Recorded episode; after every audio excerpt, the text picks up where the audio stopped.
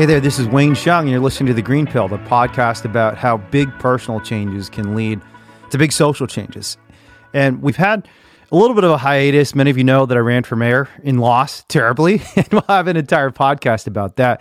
We're going to start this up again because, you know, as the holiday season ends and we get out of this pandemic period, I think there's a lot for us to reflect on together. And um, I wanted to do a podcast now to reflect on my life over the last seven or eight years.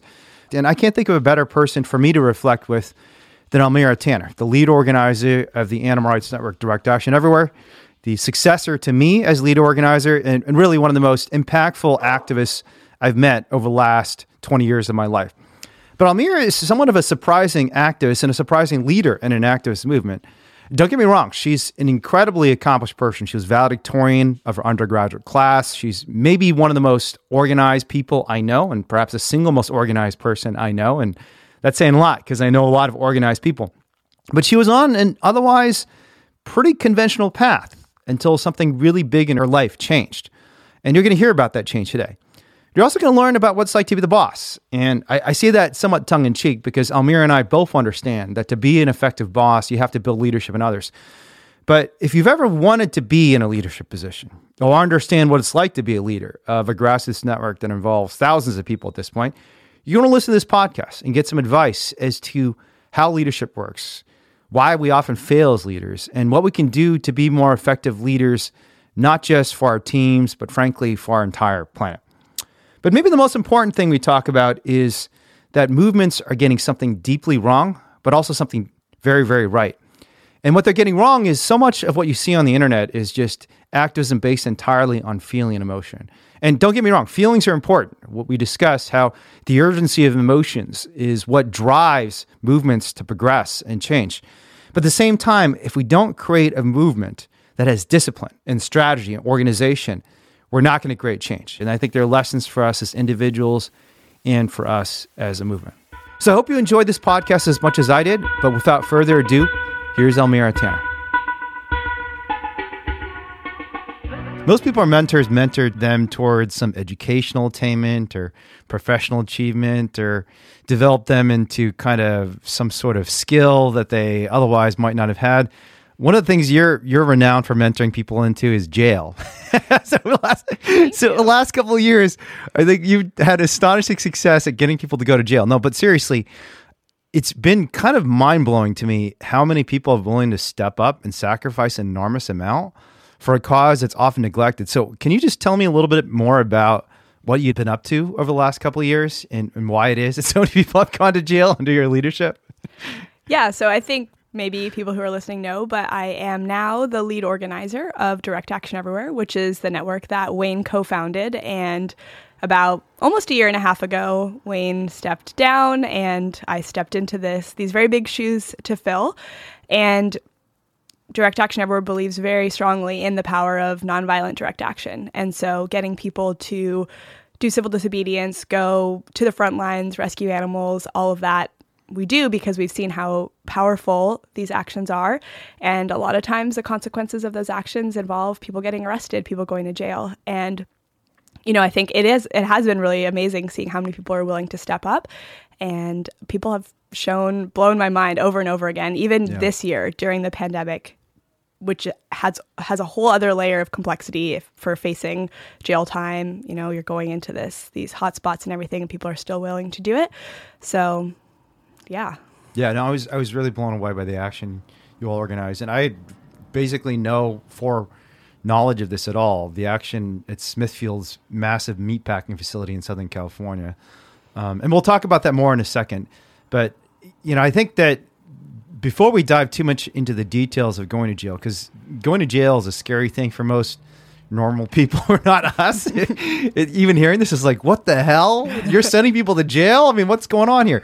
But I think I want to step back from there and just explain why first, because you know, in the era of of climate catastrophe, of police brutality and killings, and, and frankly, just economic inequality, I think one of the most common questions we get is, "Why the hell are you so focused on animals?" I mean, this almost seems like some sort of childish hobby that's gone gotten out of control for you, and that's not what you and I believe. And I think increasingly, that's not what serious figures in philosophy and journalism, including a lot of folks who've been on this podcast, believe. So maybe, I mean, just saying your words, why is it that you're so focused on animals in a world where there are so many big problems? Like, what is it? What is it that drew you to this? So I like to think of myself as a pretty rational, logical person and you know, I think you just look you look at the scale of this industry, you look at the scale of exploitation, how many millions, billions of animals are exploited and just from a sheer numbers game, they're kind of, you know, winning in, you know, in the wor- worst yeah. race possible. But just they're also so ignored. And when you talk about animal suffering, people yeah, people kind of laugh it off. They don't think that the suffering matters. And I just think about how awful it must be to face all that suffering and then not even have people care. care yeah. So I think I, I want other animals to be included in the conversation about justice so badly because I think that they are victims of oppression too, just like just like human groups are. So I think that's partly it. And then just how interrelated these struggles are. A world without slaughterhouses, a world without factory farming is better for everyone. I really, really believe that. Yeah. And we can address so many problems in this world by addressing the way that we treat other animals. So I know that a lot of people have these beautiful transformational stories like you and your yeah. dog and all of that and you know i part of sometimes people say like that's really why you do this and i just want to be honest i don't know if i have honestly like this strong emotional connection to other animals and i yeah. you know and but i think I don't agree with that. I see yeah, you I mean, interact with animals like you are. A yes, but you know what I mean. Like, so you go for a walk with some people, and every dog, they're yeah. like, "I have to pet this dog, and this dog is my best friend now." And maybe that's yeah. not me, but um, I just you do when you do interact with them, you can see like, wow, these are these totally are people. Yeah, they're sentient. They they have likes and dislikes, and um, and I think, yeah, I think they need to be included in in our conversations about justice. You know, I think that's just because you're not a touchy feely person. Maybe. I mean, that's true. there's some people like our friend Priya who's just kind of a touchy feely person. She just runs up to everybody and says like, "Oh, I love you, I love you, I love you." human beings and animals, and the other folks like you and I who are, you know are a little more focused on the abstract reason philosophy based arguments for animal rights, but I think you and I also both, and I've seen this. I mean, even in the way you interact with my dogs and cats, it's just, yeah, I, I could tell you really do care. But one of the things you, and I think you have had some interesting stories that I'm going to dive into because you've blogged about them. And someday we're going to make a video about this. It still hasn't been so made. in the but works. You have had some pretty eh, kind of tremendous and, and shocking experiences with animals that I want to get into. But what you haven't had, as far as I know, which a lot of people, animal rights activists, have had, is like deep personal experiences of marginalization. The only thing I could think of, and maybe I should, I'm not going to get ahead of myself, and I'm certainly not going to rewrite your story, is your the the only experience I can imagine maybe you had is just the experience of a woman, um, and a woman who I remember one of the funniest things you told me is like about your childhood is when you were growing up, all the kids in the neighborhood called you the boss. well, I think so you were already planning to become lead organizer of a massive global network when you were seven years old. Well, I called myself the boss ah, and made okay. them call me that too. That's right. So. Okay, but you had a T-shirt that said like yep. the boss, right? That I made so, for myself. but I think my my my guess is, and, and I could be wrong about this, and tell me if I'm wrong about this, is that that maybe part of the experience of just being a woman in a world where your leadership and your experiences and your skills and abilities are not being respected may have shaped you in some way? Is that far fetched, or do you think that's part of it? No. I don't know. When I look back at you know my childhood, it's like wow. You know, I was very lucky. Had a very normal childhood. Didn't experience any significant hardship. And of course, I, I do believe that there's sexism, sexism in this world, and I'm sure yeah, and I have experienced that, but I don't. Yeah, I can I don't think I need to, or I don't think my fight for animals has come necessarily out of experiencing any sort of marginalization.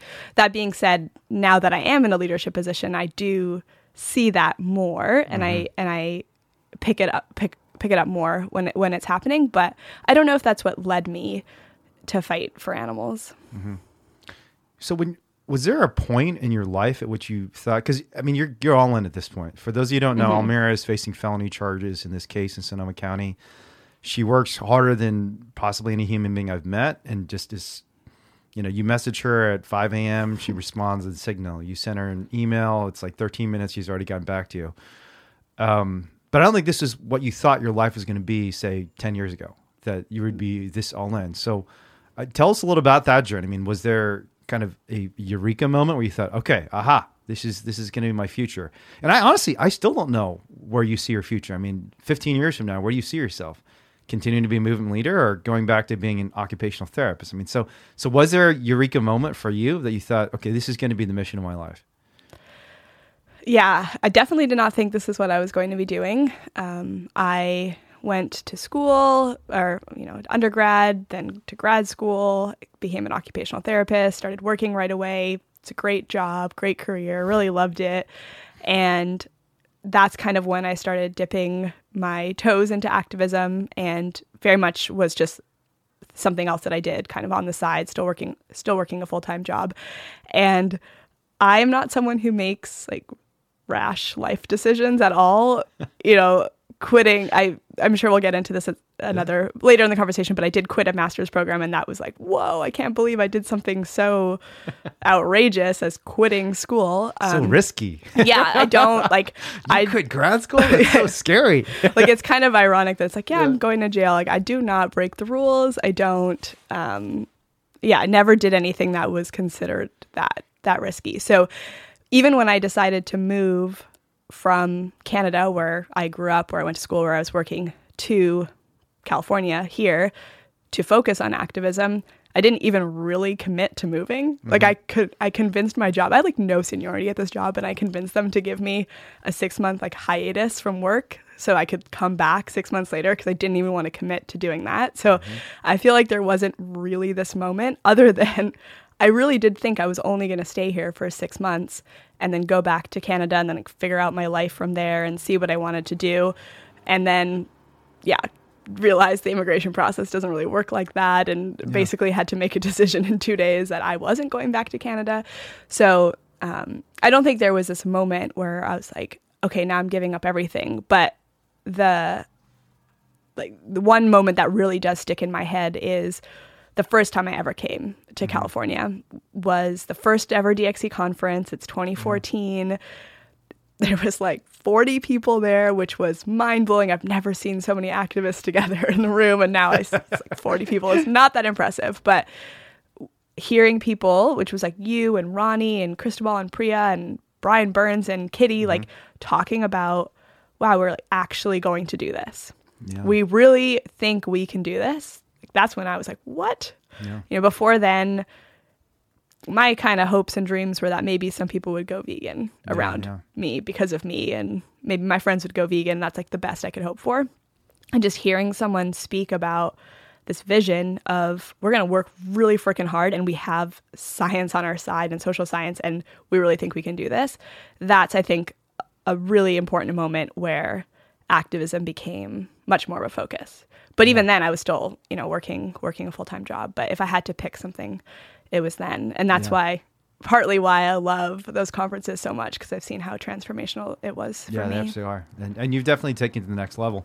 I, so, for for those of you who don't have this background, I'll, I'll say two things. One is the animal rights movement, circa 2013 2014, was was a very I want to say domesticated movement it was almost entirely focused on these corporate campaigns. We work hand in hand with big corporations and ask them to make the cages the animals are suffering in a little bit bigger. And and and obviously, when direct action, our, our goal was to shake that up a little bit, and mm-hmm. and we did. We absolutely did. yep. And this is at a time where there had been laws passed across the country criminalizing the mere act of taking a photograph inside the factory farm.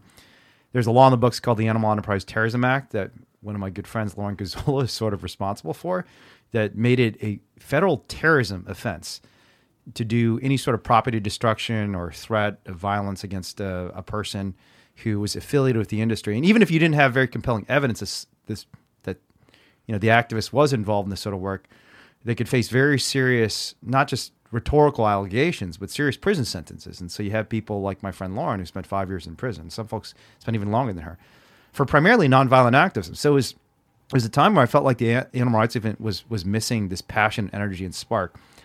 Um, and I think most people are kind of okay with that, to be honest. Like that that was the the founding theory of DXE was that we hoped there were people who weren't okay with that and who thought that there was something more revolutionary and transformative we could do.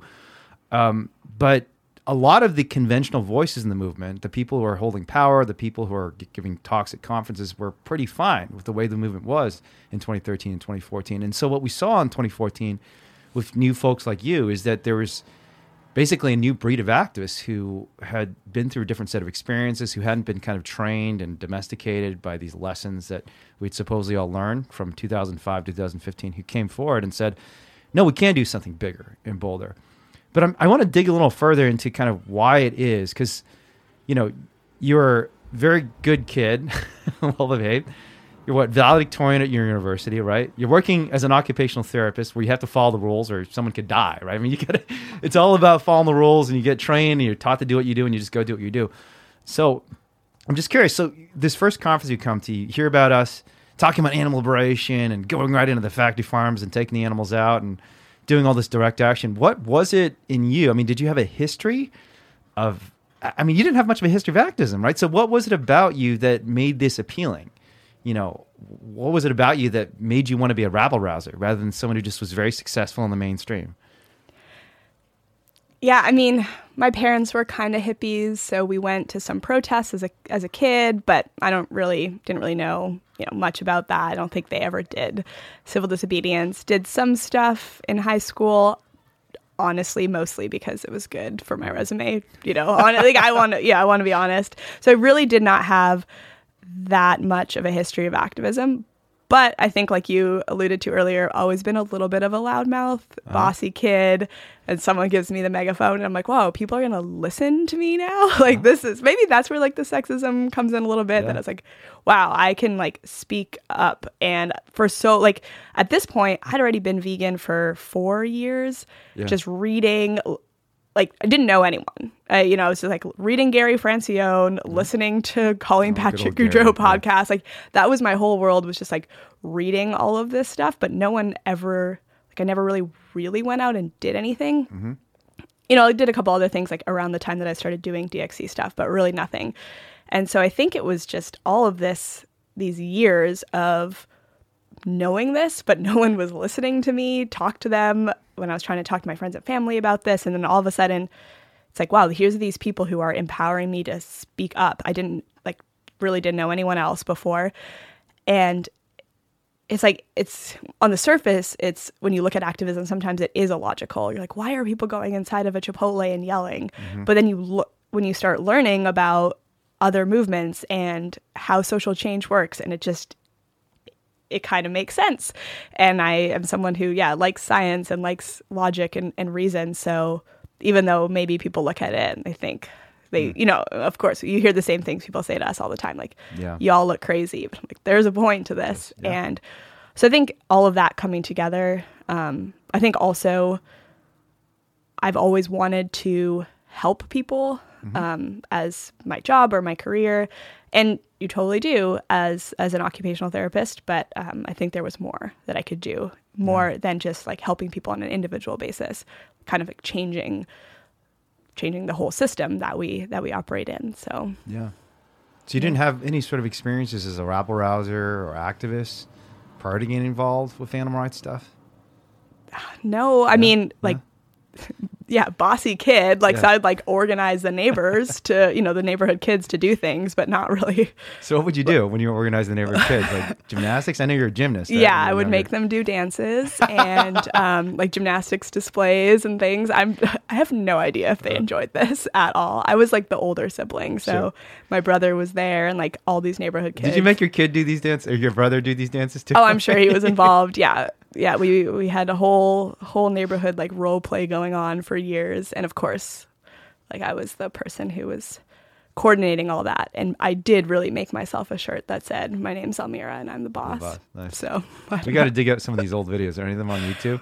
No, I mean, like my parents are, you know, this is er, mid '90s, so not everything was filmed, but then also not my parents at all. Like we was a slow technology adoption over there. we didn't have mm-hmm. video cameras or anything. Yeah. Barely had a computer. Yeah.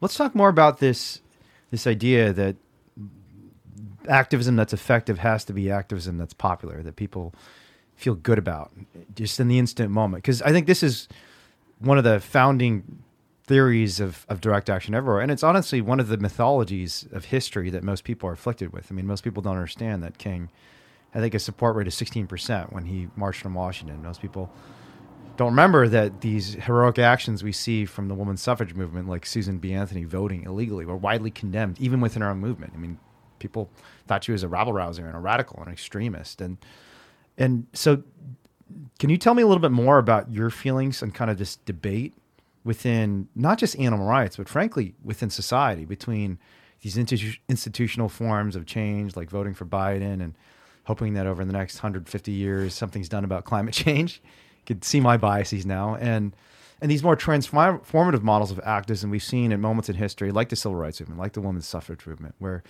you know we've seen bigger change. So, to you as as a leader of Direct Action Everywhere, what do you see as as the thing that folks most miss just in the mainstream about direct action? I think people miss the fact that we're not rational human beings or we're not rational thinkers. I Yeah, think definitely not. you know, I, it would be nice if we were if people were rational then probably a lot of the the problems that we have right now wouldn't even exist. But in the same way that I don't really know why I became an activist and mm-hmm. why I like you know what was like I don't know. It doesn't make sense. Why would I quit my like very comfortable career and move to a different country where I like don't know really anyone and get arrested felonies. and have felonies as an immigrant. Like that doesn't make sense. But here I am and I feel good about it and most people just don't make really rational decisions and so I think that's what people miss. And the thing that's hard about that though is because it's hard to predict. Yeah. And that's the the, the tension I feel a lot is where is the line? I think there is Yeah. a line. Yeah. You can't just go Yeah. screaming and burning everything down and saying, well, it doesn't matter if you're popular because this is what's going to work. Mm-hmm. Um, there, there has to be, you know, there is some line. It's hard to know where it is. And we won't know where it is until we're done. And then history will look back and say, oh, yeah, it was the vote right at the end, you know, or something like that and miss Yeah, everything else in the same way. You know, yeah, we banned fur in California. Would that have been possible without all of the fur activism that people hated earlier? Yeah, for, for 30 years. Probably not, but we won't. We don't really know. So that's that's the tension that I feel. Um, but I I've really um, grasped onto this concept of the movement ecology lately that Paul Engler talks about, and just understanding that there are different theories of change. There's different strategies. They're valid, and they have to. They do kind of all operate like we all have these different pieces to play and so much conflict in the movement comes from people not understanding that they're playing different roles Yeah. and I just think, especially at the beginning, like when you all started DXE, like there wasn't anyone really playing this role, at mm-hmm. least in the US. And so it doesn't mean that I think this is the only thing we need to be doing. I think it's just such a neglected part of the movement. And that's why I focus on it. And that's why I think it's so important that we get people to do direct action. Not because sanctuary work isn't important, not because education's not important, but so few people are doing this. And, and I think we need more people doing this type of work. Yeah, I, I think the point you made about human beings not being rational is so crucial because one thing Roger Hallam said that really stuck with me. Roger Hallam was the founder of Extinction Rebellion, a, a climate justice group that has made international headlines and caused the United Kingdom's government to declare a climate emergency. And the idea behind their theory of change is that human beings aren't rational; they're emotional, and you just have to create the emotional urgency, the desperation for change that reflects the desperation our society should feel on these issues. And and so he always says, you know, our strategy is not based on some sort of rational communications. It's about emotions. It's about feelings. And and when we started direct action over, everyone hated us. You know, they they people in the mainstream animal rights movement tried to condemn us. They, tried to destroy us. I mean, honestly, it was people within the movement more than people outside of the movement didn't like it. And and the reason we overcame this though was because we reflected the emotional urgency that so many people felt. That people felt they didn't have a voice. They certainly felt the animals weren't getting the voice they needed, but they felt they couldn't say what they actually thought, and they couldn't express their actual feelings. And and the irony is, I think most ordinary human beings, when they see, say, an animal being torn to pieces on the slaughter line, which happens to literally billions of animals across the world, billions of animals are torn to pieces on slaughter lines and factory farms, ripped to shreds alive. Their immediate reaction isn't, oh, let's patiently lobby some huge corporation for the next 30 years and hope that, you know, they'll make the cage a little bit bigger where the animal's going to live in for six months before they're torn to pieces on the slaughter line. Their emotional reaction is, fucking stop that. What the fuck is this shit? This has to stop. This is utter absurdity that this exists in the world. And no one was saying that. No one was saying that. We weren't be being true to the feelings people actually felt. And I think that that was the thing that I think we captured. And I think that's what great social movements do. They they capture this emotional urgency of the moment and then they institutionalize. And the institutionalization is is many ways the harder part because you can find people's voice and, and give them a voice, but then directing it, as you said, it's about movement ecology. How do we make all these difficult voices and all these passionate voices work together towards something bigger? But I think what you said really resonated with me and, why we started DXE. But say more about what you mean by movement ecology, because Paul Engler is another person who's talked about emotions and trigger moments, and he and I think he said to us recently that this could be a trigger moment for our entire society. And if those of us who are interested in change are serious about it, we have to take advantage of these opportunities where society is rethinking everything. So, what do you mean by movement ecology? What do you mean by by what did Paul mean by trigger moment when he talked to you about this? So now you're going to test me if I remember all five of them, but there's essentially like, you know, I'm sure there's more that we can come up with, but there's these five sort of theories of change and how people how we will change the world. And one piece of that is personal transformation. So it's, mm-hmm. you know, AA or people going vegan or whatever. It's like you change yourself and you change the world. And I think that's kind of like where a lot of maybe the movement was at some point and we'll just everyone will just change themselves and then we'll have this whole thing and it's like that's part of it but that's not you know that's not going to get us there on its own. So there's like that personal transformation there's alternatives that's people who are cre- like creating the world we want to see. Um, creating a commune or a sanctuary or an alternative bank like you know as opposed to just trying to change the institutions we have they're just going out there and doing it another important thing but probably can't do it on its own and then the other three theories of change are kind of lumped together in um, trying to change the external system, which would be in the inside game. So people who are running for mayor or wanting to be like I'm going to be and totally in st- in the institution, you know. Uh, then there's like structure based organizing, like a lot of unions and. Mm-hmm. Working on these like specific targeted campaigns, and then there's this idea of the mass movement, mm-hmm, which yeah. is just like Black Lives Matter, like whoa, the spontaneous eruption that came out that is you know, not really all that spontaneous, but kind of is just a huge like groundswell of ordinary people taking action. So those are kind of like the five theories of change and Paul Engler explains it way better than I do, so maybe we can link to something in the mm-hmm. description, but um especially I think for the for the theories of change that involve capturing a large amount of the public and getting them to take action, these moments, like these trigger moments like George Floyd being murdered, are so powerful because all of a sudden everyone is so much more aware of the problem. A lot of people were aware of systemic racism, police brutality beforehand, but maybe not the privileged white people. And it wasn't until that incident happened that everybody now had to look at what was going on. And they're basically forced to confront this issue. And now we've seen probably the largest mobilization, I think, in the history of the United States. Yeah, I think so. After this. And it's not like like this has happened before. People have mm-hmm. been killed by the police all the time, and for some reason, this moment, um, the conditions were right that really caused a kind of you know global eruption, not just in the United States. In the same thing as the pandemic, I think has really forced us to think about public health, yeah. and that's a a really great opportunity possibly for the animal rights movement to come in and say like well maybe we shouldn't be creating the conditions for all of these diseases in in factory farms but those are the, those are the trigger moments that that he talks about mean, you look back at the civil rights movement um, fire hoses being used on children who are protesting like mm-hmm. those images getting out really changed um, a lot of people's perceptions so uh, the some misconceptions of those trigger moments is that they just kind of spontaneously happen, and some of them obviously do. But one powerful thing you learn from social movements is they can be constructed, and you can put, you know, you can kind of like create these conditions where trigger moments are more likely to happen, happen like yeah.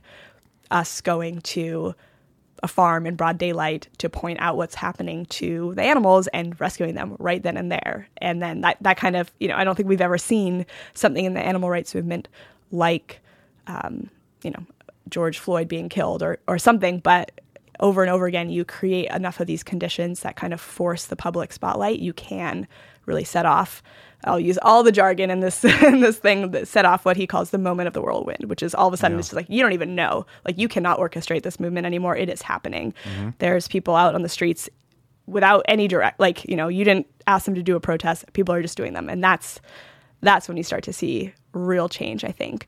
Um, so that was a lot of jargon, but I really encourage people to read uh, This is an Uprising, which is where a lot of that comes from, but I can't even remember what your question was. Yeah, I, was, I think I was kind of asking about movement ecology and trigger moments, and I think you did answer it very well. And I think that the idea that you can actually create these trigger moments is a really important one because it's not just that we wait around for for some sort of awakening of our society. Mm-hmm. It's that, and this is King's philosophy that that you actually have to confront it. And in the confrontation, you create the conditions that you need for a society to awaken. And we saw that the early environmental movement. I mean, when the environmental movement was successful, it wasn't just going around asking people to recycle. It was, it was doing direct action. Mm-hmm. They literally took over an island that was going to have a nuclear bomb go off in the early stages of the environmental movement. This is how Greenpeace got started. You know, Paul Watson, some of these older folks. I think the island was called Amchitka in Alaska, and they were doing nuclear testing and then just wait around and, and hope that someday we could educate enough people about nuclear warfare and, and, environmental devastation that, that we can end this this practice. They actually went and put their bodies on the line, and that's mm-hmm. one of the reasons the environmental movement had success in the 60s and 70s when it had its most important successes. Since then, we've been very domesticated, As, and so you know what you said about the animal rights movement that that we don't understand the the movement ecology, that we don't understand the importance of these trigger moments, we we don't understand direct action. I'd just more broadly say that it's a failing of the American left that and, and the global left because there's so much focus on that first part of movement ecology that you described, personal transformation, whether it's you know pointing out someone's racist or engaging in a microaggression on Twitter or trying to get someone to go vegan or telling them they're a bad person because they don't recycle or they take hot showers, you know. So much of our emphasis is on the personal transformation, and we don't recognize how these other pieces of the movement ecology are absolutely crucial. Not that personal transformation doesn't matter at all. I mean, you and I are both vegan for a reason, but it's such a limited part mm-hmm. of the broader ecology that we need to actually change the world. And so that's our task, I guess. But, it kind of goes back to what we were talking about at the beginning with with jail. Like, why would you go to jail? Yeah. Um, seems like a stupid thing to do, but yeah, when you think about creating those trigger moments and creating um, attention and forcing the public to pay pay attention to an issue, you're going to get that when people are doing something really dramatic mm-hmm. or when you're doing some sort of thing that makes you suffer on, yeah. you know, this, especially like suffering for a just cause, I think is super powerful and really can gain public sympathy. So that kind of goes to like the point of why, you know, people would would risk their risk their freedom to do civil disobedience. Yeah. In some cases, like literally, I mean, in, in DXE, almost dying and other movements, you know, yeah, other organizations dying. like actually dying, being killed during these actions. Um, that's obviously never the goal. But I do think that there are just people in the public seeing like there are people who are willing to do this for mm-hmm. a cause, um, I think can gain a lot of public support. Yeah. I mean, uh, number one reason that the founder of this this concept, the green pill, Ezra Klein was willing to talk to us, and the reason he came on the podcast and was the first guest was because he was impressed by our sacrifice that people were willing to risk their freedom for this cause, and, and that was that was inspiring to him, and I think it's inspiring to many people. But there's a downside to that too, where and we've seen this, you know, as I was lead organizer at one point, Almira is now dealing with it now. That people also just think it's it's too much, you know, it's extreme, and to the point that they accuse you of being a cult because you're you're causing people to sacrifice so much. And so I'm wondering, I mean, how do you respond? How do you balance those two concerns? One is we need people to sacrifice if we're going to create change. On the second, we don't want people to sacrifice more than they're ready to sacrifice, and we certainly don't want anyone to sacrifice when they're not ready for it, mm-hmm. right? And and so how do you? And we've seen some debates within direct action everywhere about how far we go. So I mean, how do you think about that problem, and how do you deal with the tensions there? Yeah, it's tough because I think I've heard way too much people saying I, I love I love DXE, but I just couldn't I just couldn't be a part of it because I can't get arrested. I'm like, no, like that's so not what everyone in, in our community is doing. And there's people who do so many amazing things that don't involve legal risk at all.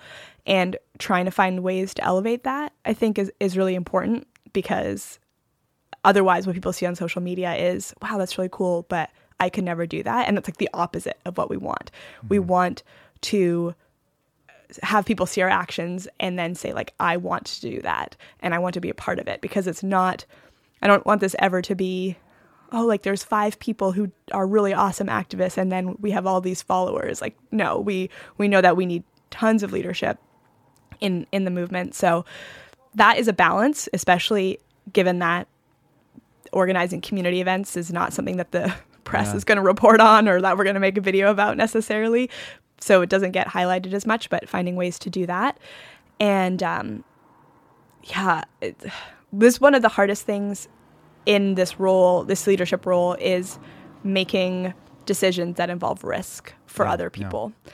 Um, you know, I'm happy to make decisions about myself, but when someone says like, "What do you think about this action?" or "What do you about this investigation?" and it's in a really Republican county, and you know, you don't know like those people could be shot at a facility and by a farmer or face a ton of felony charges or you know any manner of like you know really scary outcomes. That's the stuff that i think keeps me up the most at night. And i think most like when when we're making those decisions i think the things that i consider are um have we has like anyone ever done this before what were the outcomes? Have we done anything similar? How did it go? Do we have the support in place for people after if things don't go well? Have these people ever been in situations like that? So that we're we're taking calculated risks and we're not just doing things without thinking about them. Yeah. You were just mentioning that sacrifice is really important to conveying the emotional urgency of this movement and just inspiring people to to be a part of the change because they see someone else doing something that cost them something and they say, "Wow, I can do something too." You know, maybe, maybe I don't want to get arrested, but maybe I want to come to a protest. But the downside is the real human consequence because these sacrifices have real costs. I mean, people go to jail, and in one case, I mean, this is not just hypothetical. In one case, we actually had an activist who nearly died mm-hmm. because he locked his neck onto the slaughter line. You know, an extreme act, a scary act for a lot of people, and in solidarity with the animals who are being, you know, basically torn to pieces on that same slaughter line. And we don't know exactly what happened, and, but it appears one of the company employees turned the slaughter line back on while his neck was attached to it, and he was pinned against like a concrete column in the slaughter line, and his neck was being wrenched. And I think there was a moment where some of the folks who were there thought Tom's going to die. I mean, he very well could die. So I'm wondering if you can unpack some of those tensions as someone who's had to lead our our movement and our chapter through some of the debates, including internally about what sort of risks are appropriate and what sort of risks are too far. Because I think there probably is a line that's too far, right? you know, we, we don't we don't want people risking everything, especially if it's not strategically important, and not the right moment. So, I mean, tell me more about like your reaction to what happened at, with Tom and what that taught you about the broader question about how much should be should we be willing to risk for a movement like animal rights? Yeah so i wasn't actually i wasn't on site Yeah. at the action so i didn't have the like stress of this is happening right now you know uh-huh. like it's very different to hear about it after and be like well they got the key and it was fine in the end and tom is okay like versus holy shit like this is happening right now and you can when you watch the video you can see the intense reactions of lewis and other people who were who were there. So but it definitely i think made us think about more scenario planning. Like what do we do you know um, next time we need not just plan a b and c but also like a b c d e like so many different scenarios so many different um, training things that we need to do to prepare people for. But i do think that we you know we we always have to think about like all the different outcomes of, of actions and we've done that pretty well you know doing the planning making sure that everyone knows what their role is they're trained for it they understand the risks we have um, other safety mechanisms in place. People know what they're doing. We've rehearsed, you know, the number of times people practice locking down within three seconds and handling all the chains. That's what people don't see behind mm-hmm. the scenes. Um, you know, they just see people climbing on top of the roof of a slaughterhouse and think, oh, that's you know so risky, and they don't see all the practice that happened. They see people, um, yeah, going into a gas chamber, locking themselves to a gas chamber. That just happened a few months ago. And being beaten up by security. Yeah. They don't see the nonviolence training that people have had where they've prepared themselves emotionally for those situations. So, can you tell us more about what happened there? Just yeah. So this I'm, is Raven, right? Who was the one who got pretty badly assaulted. Yeah, I mean, it wasn't. It was Raven. I think got the worst of it, but everyone really, um, I think, got a little bit roughed up. What happened is, four activists were able to enter Smithfield Farmer John slaughterhouse. Is the largest pig slaughterhouse in the West Coast, which until you know until recently, no one had ever gotten footage inside. And within a week, we had been in there twice. Mm-hmm. And the second time, there was four activists who went in and lock themselves to the gas chamber. And this is the first step in event, you know, killing the pigs is first they're gassed. And they, you know, they are right across from these holding pens. They can see pigs who are basically waiting in line to go into this. So they're physically stopping this process.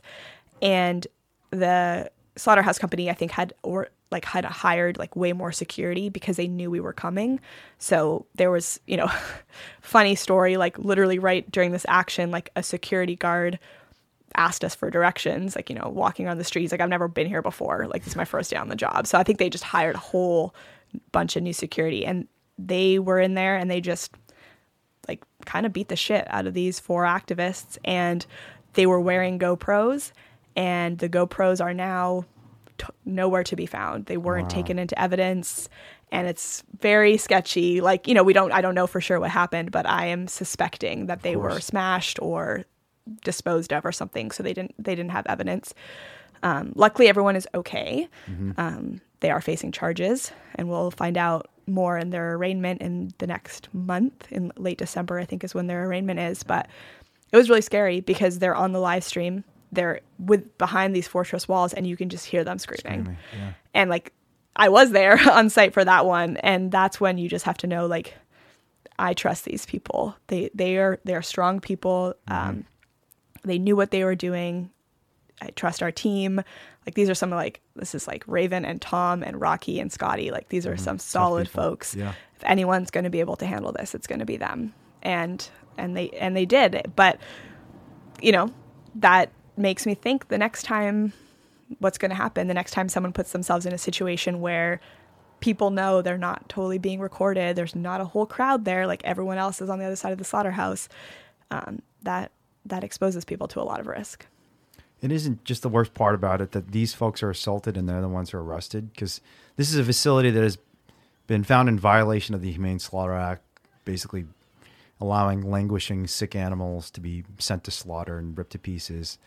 It's a company that has been exposed for using antibiotics and being kind of afflicted with all sorts of diseases in their supply chain.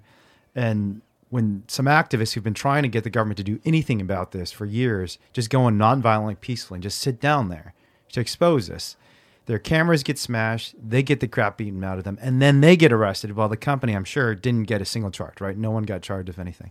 Not that and I'm aware of. Yeah. That's just, I mean, it's infuriating. It's absolutely infuriating. But I mean, what was your, when you're hearing these folks screaming, I mean, what's going through your mind?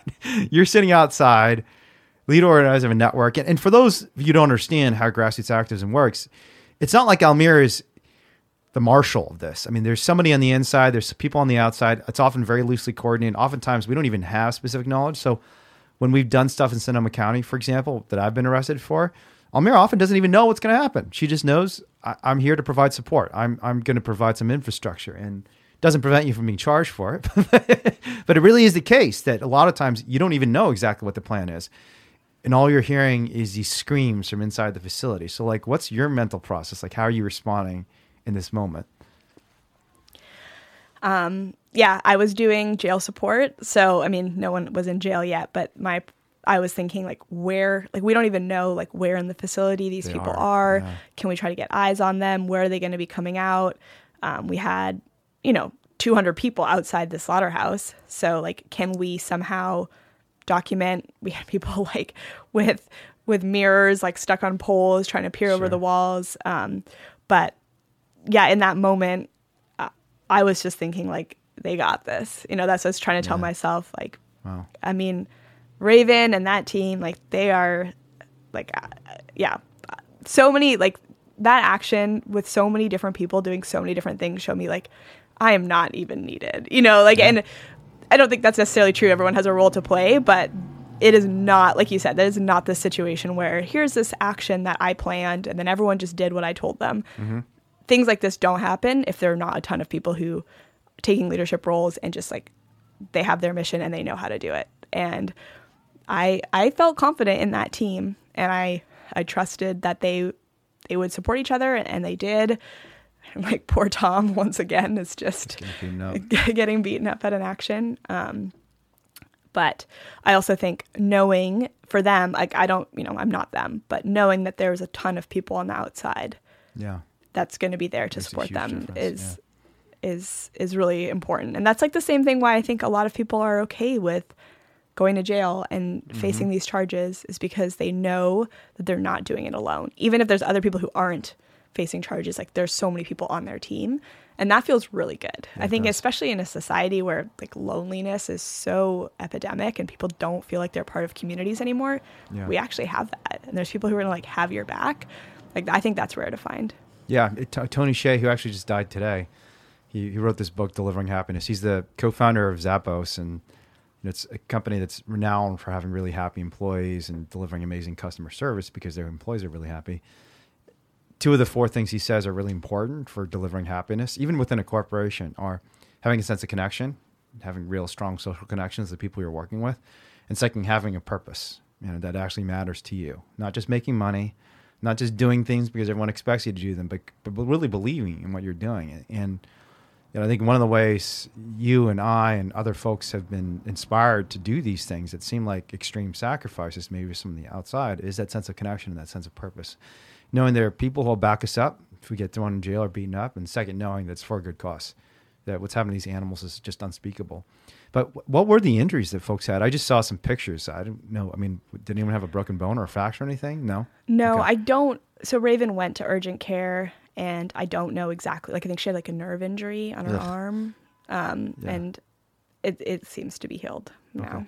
And so what? And this is because they're trying to drag them out of the the slaughter line do, you, do, we we don't have any video footage so we don't really don't know yeah i mean, I mean you can see like accounts yeah or you can see really shitty quality like live stream footage that's uh-huh. going into the main feed i don't know i don't know what those employees like the security guards were told part of me thinks that they were just like really pissed that we'd mm-hmm. gotten in again we had just been able to get what i think is I can't find any other evidence of this. So I'm pretty confident in saying it's like the first footage that's from been captured Farmer from inside Farmer John. Yeah. So for like how many years they've been operating and no one's ever been able to get that. Yeah. We go in, we have like 80 hours of slaughterline footage. It's just yeah. horrific. Wow. Yeah. Um, you can see, you know, at one point a pig like falls from the, you know, like what's like, like the hang hangers or whatever that they, line, yeah. yeah, the assembly line. They're like thra- sorry for the graphic details, like thrashing around in blood. Like this is the stuff that happens there every day, and we we have this on camera now. And I think they were really pissed, and they were yeah. like, amp up the security, like, no, this is never going to happen again. And then like three days later, it happens again yeah. because mm-hmm. like the people on our team are so amazing. I don't even like I have no idea how they got in. Like mm-hmm. I genuinely do not know. Not involved in the planning of it at all, but there they are in again being able to stop the killing by you know locking themselves to this gas chamber, I think they were probably just pissed. Yeah. That they'd been able to go. Yeah. What does it say about an industry that when people expose them for having live animals thrashing on the slaughter line, the response is not, oh, let's look at this and see if there's something we could change or let's reflect on whether we're doing the right thing, but it's literally to physically assault the folks who exposed you. Yeah, and, and, smash their cameras so no one else can see that again. I mean, that tells you a lot about this industry and this particular company. Yeah. And the way that now they are restricting vigils from mm-hmm. happening mm-hmm. at this facility. Wow. They don't want that. people to bear witness, um, which is like, you know, the safe movement has been there being able to stop trucks and document what's going on. Like they are, I think, they, f- they I think they felt really threatened by this action Yeah. because it's and like it's there's like there's so much that's happening at this facility. Like I think constantly they're being in the spotlight. Um, workers have died of COVID there Mm-hmm. during the pandemic. It's like 16 or 17 percent of their employees were tested positive. Wow. Like one in five employees. The union that represents them is actually asking them to shut the facility Down, down, yeah. and they're of course not. They just got like a hundred thousand dollar fine. Like this is not a great PR time for Smithfield. And then the last thing they want is Yeah, people going in with oh, cameras. activists like showing the people because, like you said, the people don't want to see pigs being slaughtered. They don't want animals Mm-hmm. being hurt. This industry lives in lives on secrecy and does everything to prevent people from being able to document what's happening. Like, imagine if, like, you couldn't like if like broccoli farmers were like, don't come in and show people like how we're growing broccoli. You know, I I don't think there's You'd ask some questions like, "What's going on?" yeah, broccoli you know, and uh, I'm not that there's come in and not take a photograph?" exploitation in in broccoli farming. You know, Yeah. I just heard this really powerful presentation yesterday from this other group um, doing direct action for farm workers, but. Like the point is like what other industries that are so ubiquitous in our society have that much secrecy? It's like something Mm-hmm. Yeah. is clearly going on. Yeah, I mean, you don't see broccoli farmers petitioning the government to pass ag gag laws to prevent you from taking a photograph at Yeah, a broccoli no. farm. You know, so it's it's it's bizarre. It's it's utterly bizarre. And for those of you who don't know, I mean, Smithfield has a long record of employee abuses, even be, beyond COVID nineteen. Like and human slavery. I think I think there's something, and, and this isn't just a thought. This is there's actually good research on this. There's something about the commodification of the animals and the violence against the animals that inoculates the management and the executives at these companies from just violence. Period. Right. Bob Herbert, the former New York Times columnist, my first exposure to Smithfield actually was as a human rights and labor activist because in the early 2000s, they were engaged in union busting at their big plant in, on the other side of the country in Tar Heel, North Carolina, the single largest slaughterhouse probably in the world. I think they kill 25, 30,000 pigs there every single day. It's just an obscene number, unbelievable. And when workers got together, and a lot of these workers are low income, they're, they're immigrants, they're black workers who are already being marginalized and oppressed in so many different ways.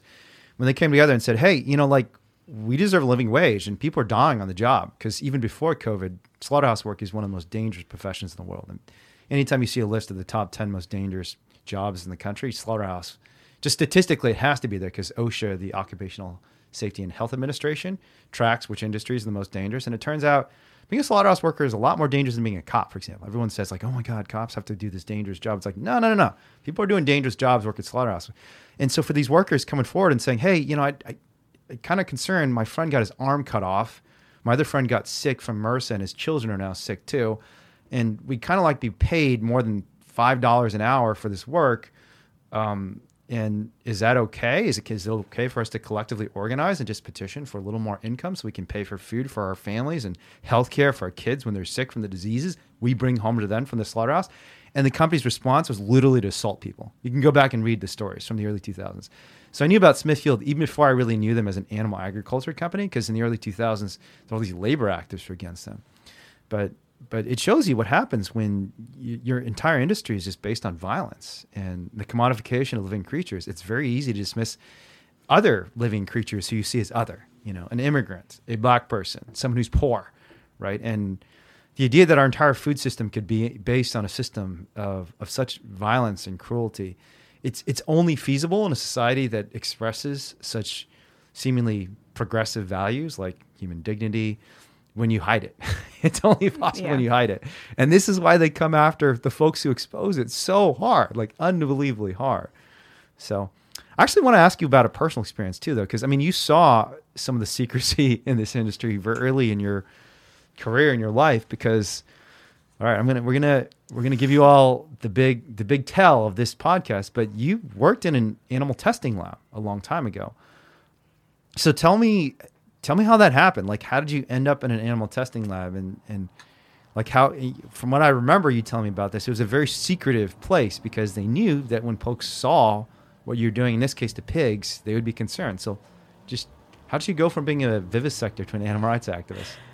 yeah i mean it's almost like a story of how i went from being an animal rights activist to a vivisector to an animal rights activist not that i was an activist as a kid but loved animals um, like most kids, read all the books about animals, like you know, with with my friend and everything. And really early on in school, you know, you do these like group class dissections in elementary school, like you know, together, and refused to participate in them because I was like, this is just wrong and sad. So I like I feel like I had that morality early, but then really gets stamped out of you, I think, as mm-hmm. as you are conditioned to seeing animals as as things.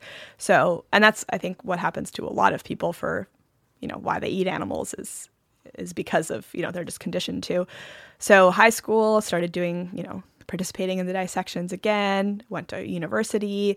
Um, so wait, you stopped doing dissections in junior high, and then you started doing them in high school just because your it wasn't even junior you? high; it was like elementary school. Elementary I like refused wow. to participate. I think it's grade four. Honestly, right around the time I went vegetarian. Mm-hmm. Um, because I'd been I've been vegetarian for a really long time. So yeah, refused to to dissect the salmon in grade four. I remember this. Um, but then high school and you do the you know cow's eyeball and the mm-hmm. fetal mm-hmm. pig. I don't know if this is what U.S. people yeah, do, but that's like the standard too. protocol that you do. And I kind of didn't I didn't like it, but I knew that I kind of ha- had to do it. So so there are alternatives back then.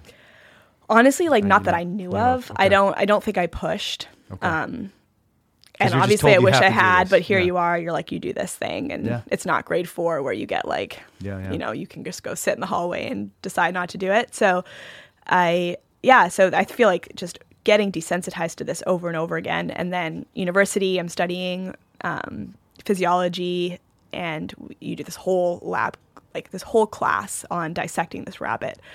And like thinking about it now, like it's, like it's so, it doesn't even, make sense from a scientific perspective besides you know the, the ethical stuff is like we're learning about human anatomy we're dissecting this rabbit, rabbit yeah. and then every lesson plan it's like and here's why it's different from humans. Like here's mm-hmm. the differences. Yeah, i'm just yeah. like why are we doing, doing this? like this is so messed up. And i have no idea honestly like where those like i don't know the, where those rabbits came from. Like i don't know the history but um but after after my undergrad I didn't really know what i wanted to do. And I had this prof from this like class in fourth year that. Can I just ask you about this rabbit dissection? Because yeah. you don't do rabbit dissection in the United States. I've never even heard of that, and this is the first I've heard about that. And rabbits are the third most common companion animal in in the West in North America. So, were you the only person who was concerned about the rabbits? I mean, honestly, dissecting a rabbit would be kind of creepy. I feel like in the United States because I'd never heard about that before in high school. This was in high school. Now this is okay, university. This, uni- okay, so, so, you're dissecting a rabbit in university. Yeah, not, okay, yeah. I think um, still it's, like it's third year anatomy class, yeah. and like another thing that's just like you think like whoa, like the, you can see the speciesism that's so strong is like there was a human cadaver in this lab, mm-hmm. but we were not allowed to touch the human cadaver because it's disrespectful to, to, dissect the cadaver. Um, like if you don't know what you're doing, because yeah. it's kind of like you'll just like make these stupid cuts and like this is for science. And so here's this human who died of natural causes and donated their body to science, but like do not touch, touch them because you'll yeah. mess them up. Here's this rabbit who clearly did not consent to this at all. No idea how yeah, how they were bred or killed, and like go at it. Third years, like you know, you have this rabbit for a semester, and so just but no one like no discussion of ethics, nothing like that. But yeah, I kind of had a little crisis of what I wanted to do with my life um, at the end of like my degree. And this prof was like, "Well, why don't you come to my do a master's with me? Like, I've you can apply for research funding. You know, you're smart, you can figure it out, whatever." So it was like this mm-hmm. biomedical engineering lab where we were creating like which is real what is really amazing like a pacemaker for people's diaphragms essentially mm. um, that would breathe for them that's like an alternative to mechanical ventilation oh, honestly i don't even know like I wonder if it's working right now because yeah. it would be kind of interesting for for COVID. But so this is like this really noble purpose, and then like I, I really I honestly transitioned into doing this before I even really graduated my undergrad, and within I would say like the first few weeks or month, I realized like oh this is going to be vivisection. Like this is not even dissection. Like we yeah. are going to be doing experiments on pigs, and I like this is around the time that I'm starting to go vegan. And so mm-hmm. like all so much like rationalization in my head about we don't need to eat animals, but you know, we have to do this to them because like this is for the greater good and we're saving lives and all of this, but there was just no there was never any like discussion about like what other alternatives could we use um, like is there a way to do this without experimenting on animals and then like as you know this is you know as this is progressing like my part of the project started to was going to be the neonatal applications of this. So like how could you use this in human babies which involved piglets? You know you're going to have to hmm. do this experiment on piglets. And i never got to that phase because i quit before it happened. But you like i literally had this like online catalog where you like order pigs. Like mm-hmm. and you can like pick the breed and you pick you know and like it's like your online shopping but mm-hmm. for human or for like you know beings it's so it's so strange but it's so normalized that it really isn't Yeah. like you can just see how people get like wrapped up in this because it's not like you know there's no discussion really of ethics i had to take this like animal care like online certification class where you like do a bunch of like quizzes and then now all of a sudden you're somehow certified to take care of animals, Animals. properly Wow. i don't know like you know how that is supposed to help you when it's like an online class and then you're supposed to be you know ethical with the with the with the animals that you're experimenting on but yeah so after like I think I, I think I quit after six months, but it was around like four months in that I it was really starting to be like I, I it's hard getting hard to justify this, and I do not want to do this anymore. But I am not the kind of person who quits things or does Yeah. things that are wrong, Rash. like you know, like mm-hmm. Not good for like you know proper. Here I was, I have research funding. I'm going to get a master's in science. Like my name is going to be on a paper. This is exciting. But I was like, I just can't do this anymore. So What yeah, were you specifically doing to the pigs, uh, both in the lab and you you individually? I mean, Well- so you're doing some sort of respiratory testing. yeah Were you causing respiratory ailments in the pigs, or No. So we, I mean, like I didn't really do anything because I didn't really know what I was doing at this point. Um, like I was like the lowest ranking member of the lab, so I was like mostly observing and like taking data. But we, there was a, a surgeon, like a human surgeon, who worked with us, and we would like cut the pigs open and try to place. So the the whole um, device is like this nerve cuff. Hopefully, it's not. This isn't too boring, but like it's a nerve cuff that would like wrap around the phrenic nerve, which innervates the diaphragm, and so you'd like try to like inject. I can remember this was a very long time ago. Like inject this nerve cuff through a vein to somehow get onto the right nerve because like it wouldn't be like it would be like right like the vein would be like right beside the nerve and you'd like send these like electric signals out to basically like stimulate the nerve so and to we were just the trying to diaphragm move faster and stronger? Yeah, because, like- help the animal breathe, human or non-human. Yeah, because if you think about when you're not breathing, then you're hooked up to this ventilator, Mm-hmm. and it's just like shoving air in and out of your lungs. But that's not actually your your diaphragm isn't working, and it atrophies, like it weakens extremely fast, which makes it really hard for people to get off ventilators. Mm. Interesting. But if you're stimulating the nerve, so the di- the diaphragm's Continues actually still work. doing it, Yeah. then I mean, it's kind of like if, if this could be done without you know exploiting a ton on of pigs, like yeah. it's it's kind of really amazing. I hope it. I hope that someone makes this work and that we find ways to do this without um, hurting people, hurting hurting animals. But so yeah, we were just trying to like see could we even get the nerve to fire, and I'm just like sitting there, probably like taking the temperature reading of the pig, like I, Yeah. you know. So it wasn't the person who was like in there, but you're standing in what looks like a surger- surgical room, like you would a human, and there's just an adult pig on the table, Yeah. and And they're anesthetized through this entire Yes. experience. So you, Yeah, so, like, you, and you they- don't see them moving around or no like or- yeah, and i think it's very conscious that we never saw this pig alive, um yeah, not yet conscious. Like you go in and the techs have already like anesthetized them and you leave before they wake up and then they're like kept in this other part of the lab. But like no discussion of like i wonder what how much pain they were in when they woke up. And of course like we care like did they have a fever? Are they getting an infection? But not like because people cared about them. It's just because that would be bad for the experiment. Yeah, um, and I just remember like at the end when like our trials on like a certain pig were done, they would like th- they would kill the pig. Like mm-hmm. they, they would just never like wake them up. I think they would give them some injection that would kill them on on the table. And I just was like, well, like like they're not like, like this pig could like go on and live their life. Sure. You know, there's nothing like we didn't take any vital organs out of them. Like why? Like there's really no reason why we need to kill this pig. Mm-hmm. And they were just like, well, there's no like what do you mean? Like, where are would this pig them? go? Like, what's Yeah. the point? Like, this this this pig's purpose is done.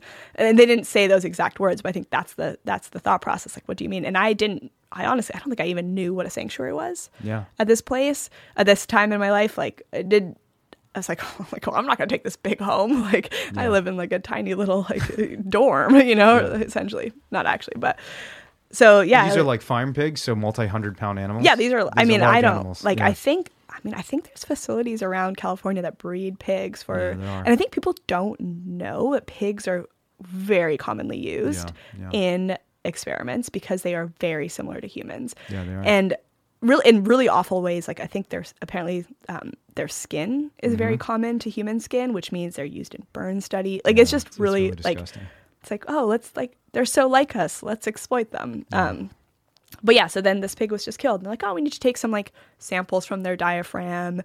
Um but it's just like it was so that people see them as so instrumental and just Yeah. as this like like a beaker in a lab. Um so yeah that was very um it was, it was disturbing. And like you're in this it yeah like you said it's very hidden. So this is in this medical building you know, if you're in Vancouver on like 14th and Oak, you can go see, and it doesn't look like it's a lab.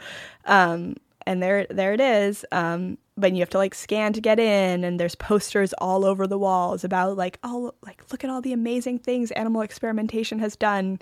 Don't question this. Like, you know, cute babies, like pictures of them, like they're saved because of animals, and so like really ingraining in people like you're doing the right thing. And you Yeah. look at UC Berkeley, and like their labs are all underground Ground, yeah, you can't access. you can't them. like how do you how do you get into that you can't even see what's going on i bet you a lot of students don't even know No, there exist, are labs yeah. there and yeah this wasn't even on the campus we were at Hmm. like this is like separate from like a separate place than than our university so How did how did the experimenters themselves justify all the secrecy, or did they? Was it just you're part of the culture and you're just indoctrinated into thinking everything has to be top secret, and no one questions it at all? Yeah and i think there's like well this is you know we're coming up with a device. It could be patented. Like it's just mm-hmm. very normal. Like this is just science and Sure. research or or something. And also you know everything has to be sterile so you can't have other people in the lab and Sure. Yeah. that kind of that kind of thing. But it's so like it, there's not a lot of conversation about should we be using animals? Are there other ways to do it? Now maybe that's changed because this is like 2010 2000, 2009 2010 that this Yeah. was happening maybe those conversations have changed but i think it's really hard to change academia Yeah. slow Yeah. You're right. Yeah. So I, I've had similar experiences, not actually in the lab, but I think I've told you my dad was a vivisector, and one of the species he experimented on was pigs. Mm-hmm. They did rats and other animals too. I think maybe some dogs too, but they're doing research on obesity and diabetes, and so they make these incredibly morbidly obese pigs mm. because they. I don't even know exactly how they genetically modified them, but they genetically modified them so basically turned off their hunger satisfaction response. There's like a hormone, I think called leptin, that animals normally release. And so they made their cells, their neurons, and their brains less receptive to leptin. So these pigs just kept eating and eating and eating because they were trying to induce overeating, obesity, diabetes, and then trying to treat it. And what what you said about two things you said that really struck me. One is that the institutionalization of secrecy, they always came up with contrived explanations for why even like a little kid could not come in. And they never really made sense to me even as a five year old, you know. So why is it you can't even take a photograph out? You know, I mean the photograph doesn't have scientific data, it doesn't have hypothesis, but you can't even get a photo out of this place. Um, why does he have like armed security? You know, like it's just and hospitals need to be sterile environments. You know, like armed security guards outside of the surgery room, ready to shoot, ready to shoot people. But there were armed security guards in my dad's lab. Just it was kind of scary. I mean, it's just clear intimidation that there's something, and I think it's honestly just as intimidating to the employees because it when you've got an armed person saying we have sacred secrets in here that are so dangerous to the world outside for whatever reason, it doesn't even matter why. Then it just starts instilling in you the psychological fear about disclosure and transparency that there's something so dangerous in here, something so deadly to the world that if it got out, we might have to shoot somebody. We might have to actually kill someone to stop this. And but the other thing that was true, I think, of my dad's lab, that's true of pretty much all institutions of violence that become systematic is the division of labor. And Hannah Arendt was the one who came up with this concept of banality of evil. That normally we think of evil as some malicious person who just wants to hurt someone. And too often, in fact, more often, it's not one bad person. it's like a system that has been institutionalized of evil.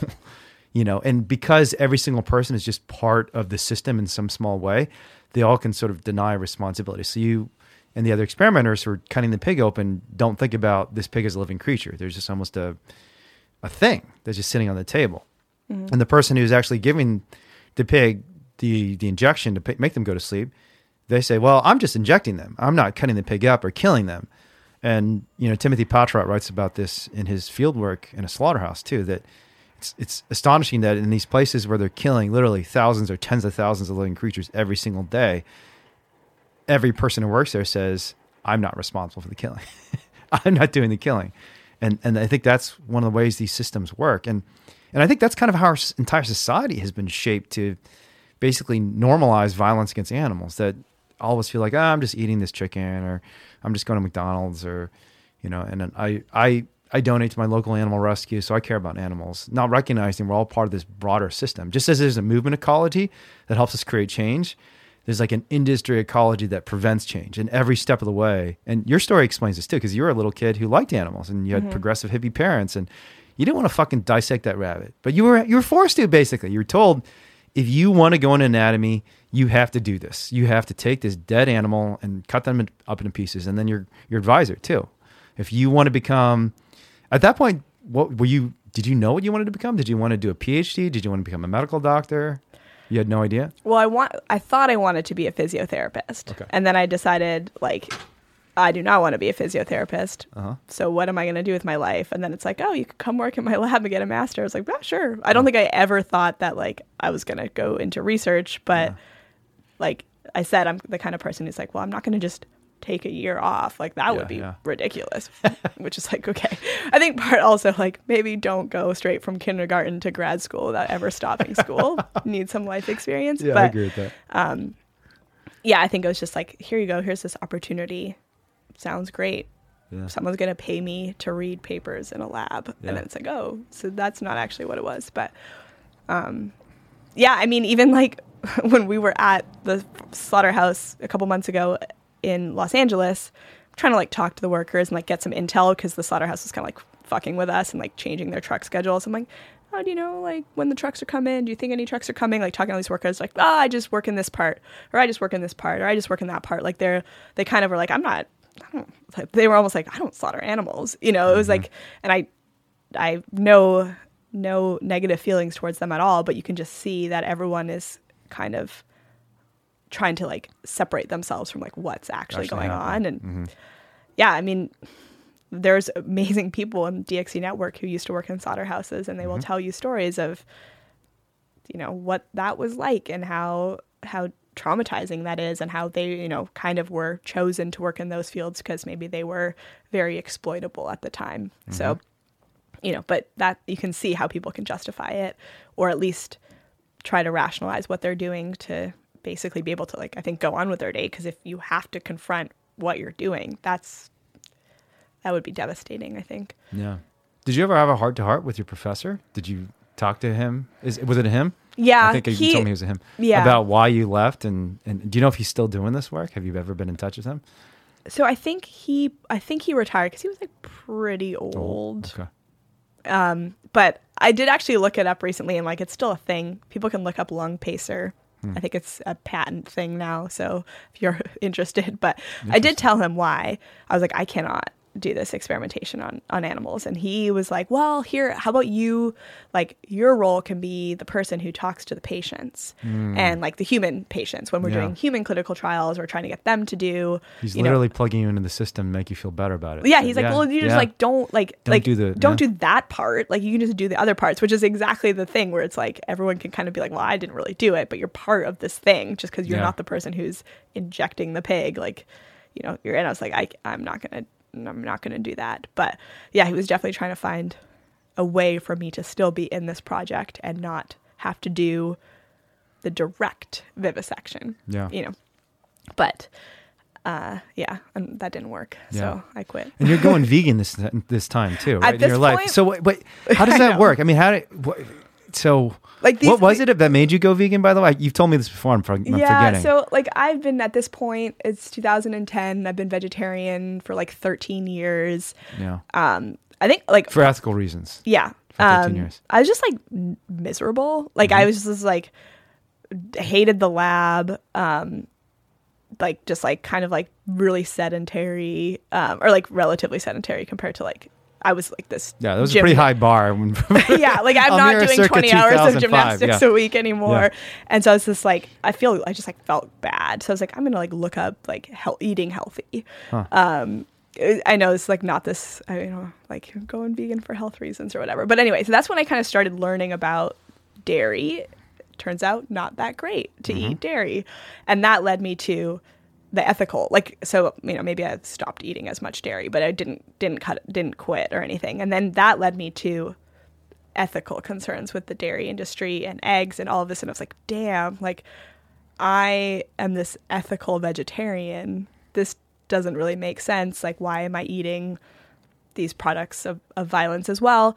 So I like but i didn't know anyone who was vegan mm-hmm. at all. And so i'm like posting on Facebook like, "Do I know any vegans?" And then this this girl I kind of knew's ex boyfriend was vegan, so mm-hmm. I'm like, "All right, I'll talk to this guy." And I'm kind of you went to kind of a small remote college. It wasn't in Vancouver, right? it's like on top of a mountain outside Vancouver. It's like it's not really that. It's like less remote now, but at the time, like yeah, you're yeah. kind of like on top of this mountain, and the only way to get down is like a car or a bus. I don't Uh-huh. drive, and then like it snows, and you're like stuck on the mountain. Um, it's like not as bad. There's like grocery stores there now, but there literally wasn't a grocery store up there.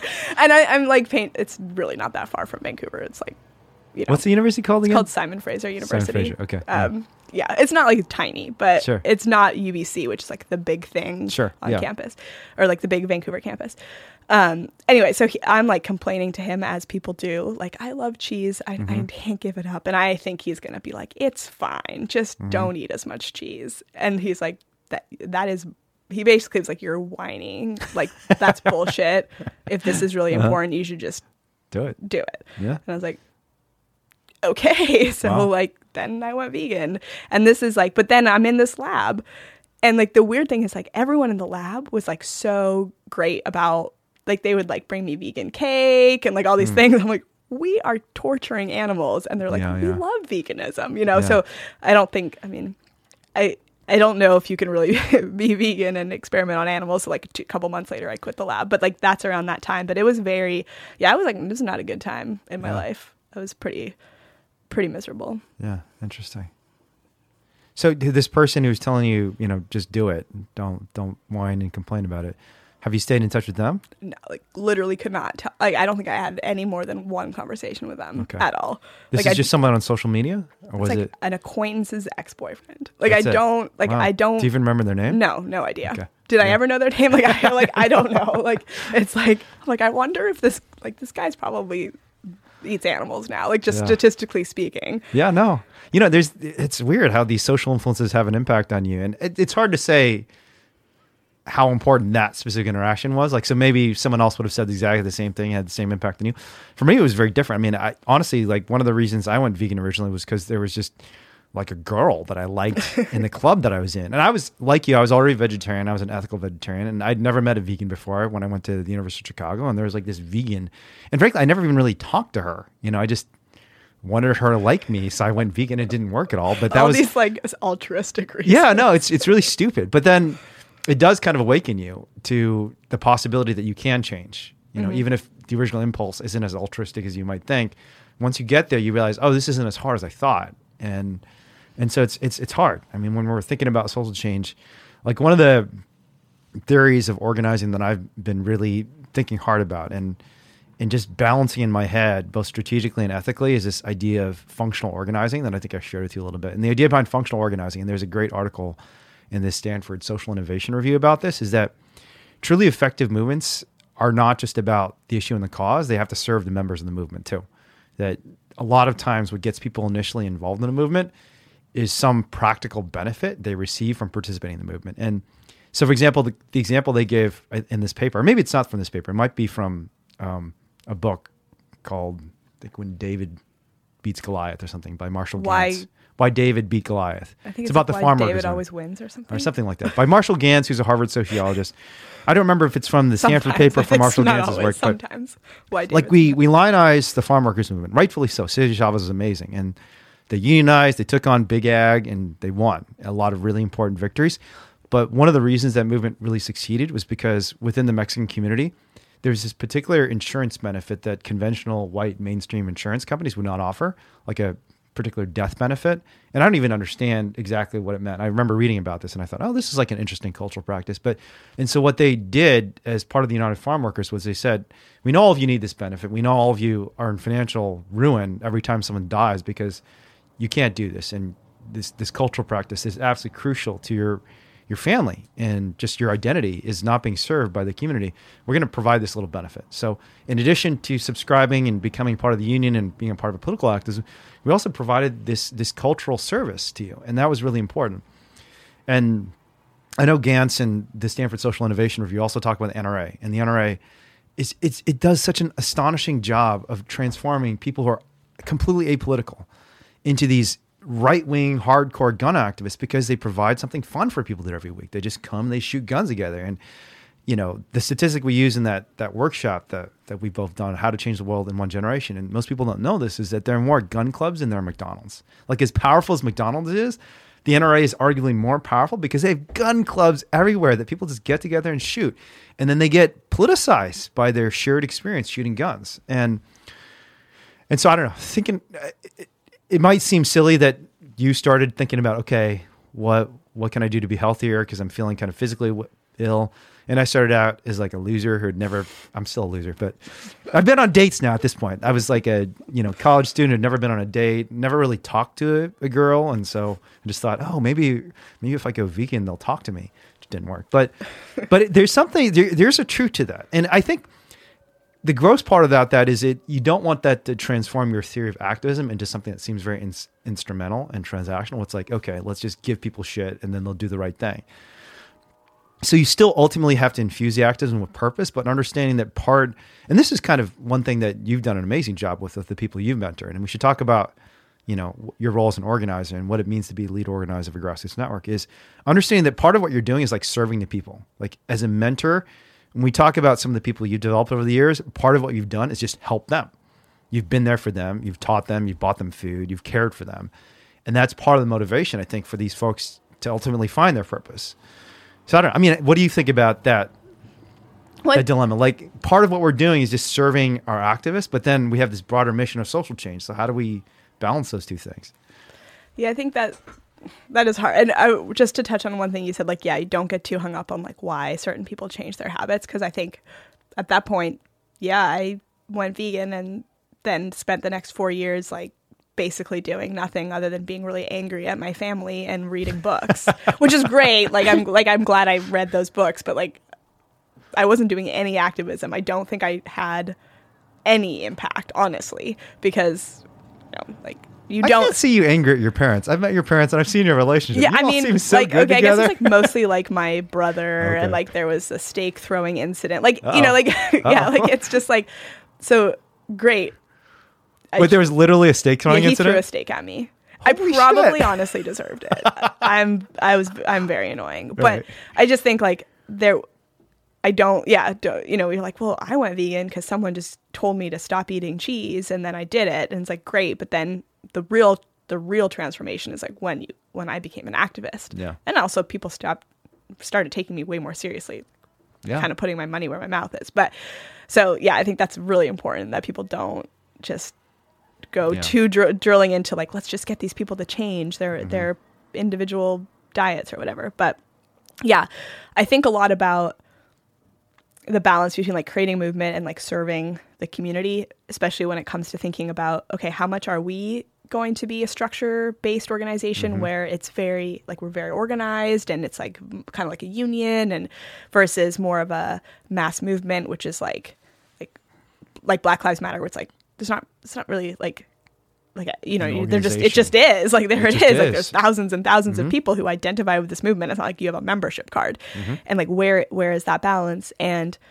i don't i don't know. And i think it's been tough especially as our community has grown like no no one person can serve everyone like in the in the way that's really meaningful like now there's we have like 200 chapter members how do you have a really authentic, true relationship with 200, 200 people? people, yeah. And like 200 is like, like, we need to get so much bigger. And that's just the chapter members in our community. That doesn't include one, any person who is very involved in our community who's just not a chapter member. Like there were Mm-hmm. just so many people who just come when they can and all of that stuff. And I don't want to get too much into like the jargon of like what a chapter member is, but there's way more than 200 people. And then there's the whole DXE network Mm-hmm. with all these chapters and all around the world. And then you also want to not just have relationships with people in DXE. Like I Yeah, have, yeah, you you, know, a be in your family and you want to not live in this insular bubble. So, um, and then I'm also an introvert, kind of, you know, I would say I'm like kind of mixed, but Yeah. but I am very happy to spend a lot of time alone. Sure. And it's like, whoa, okay, like I cannot have this many relationships. Yeah. Um. So, but but yeah, it is, and it is tough. Um. And I don't. I think the the, you know, the easy answer, or like which is the right answer, but it's hard to do, is there just can't be one leader. There Yeah, has, there you know, be. like there's just if if everybody or a good number of people are seen as leaders, and there are a lot of leaders in DXE, then it's like people don't need to be, you know, your best friend or my best friend, Mm-hmm. or or Tanya's best friend or Cassie's best friend. Like there's so many people in this community who provide that support, and people provide support for each other, and like maybe Yeah. we know each other, but there's a lot of opportunities for for relationships and for community building. So that's the answer. It's hard to do that um, sometimes, especially people have jobs and lives and can't do this full time. But yeah, Yeah. I'm struck. right. That's one of the things that like I'm like, oh, now I know a little bit about how Wayne feels. When of course everyone's like, Almira, and I'm like, I don't know. Help me, help me, yeah. yeah. I'm like, I, I really don't know what to Yeah, do. Yeah, no, even if you want to, you just don't have enough time in the day. But I do think it's just one of these misnomers about activism and organizing, not just with direct action everywhere, but other powerful movements eh, that we see kind of the final product of of a movement, like a big rally or a protest or civil disobedience or even a political victory, you know, passing the Civil Rights Act. And you don't realize all the stuff that happens behind the scenes. Like King in the Civil Rights Movement, he was a minister.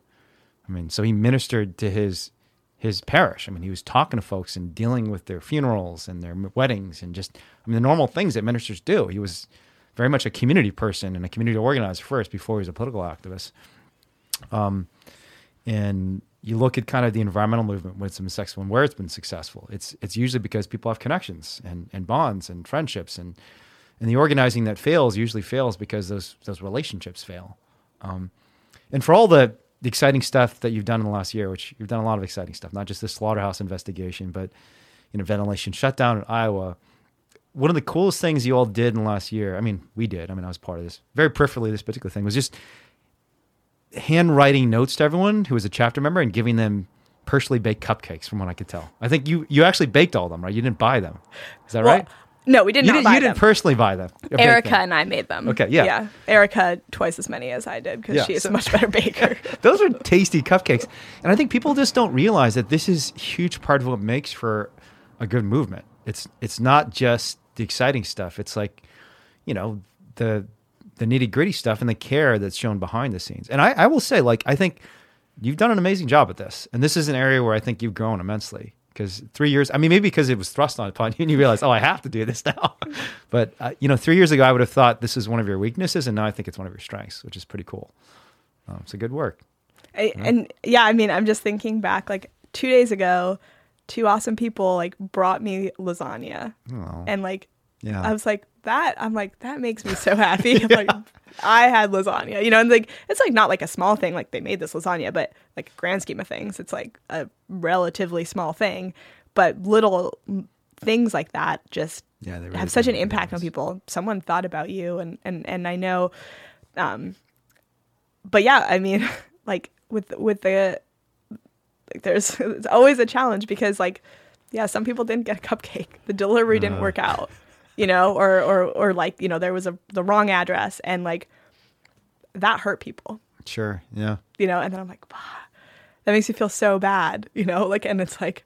Like shut up, but then then you're like, I don't know if I should do that because someone's like, you know, worry Someone's about getting hurt, someone left yeah. out, and so it's like every everything has has a challenge. But Yeah, I mean, and we've we've gone through these discussions internally, both strategically and just on a personal level, about how much we want this to be a community and how much it should be a movement of just kind of almost colleagues. And I, I don't know what your thinking is right now, but I know over the years I've kind of pulled back a little bit from from thinking that this should be friendship based and community based to thinking there has to be some professionalization in the movement, including, you know, paying people. Like I when we started Direct Action Everywhere eight years ago, I mean Ronnie's sitting next to me. We used to have on our website, please don't donate. Do not donate, Do yeah. not donate.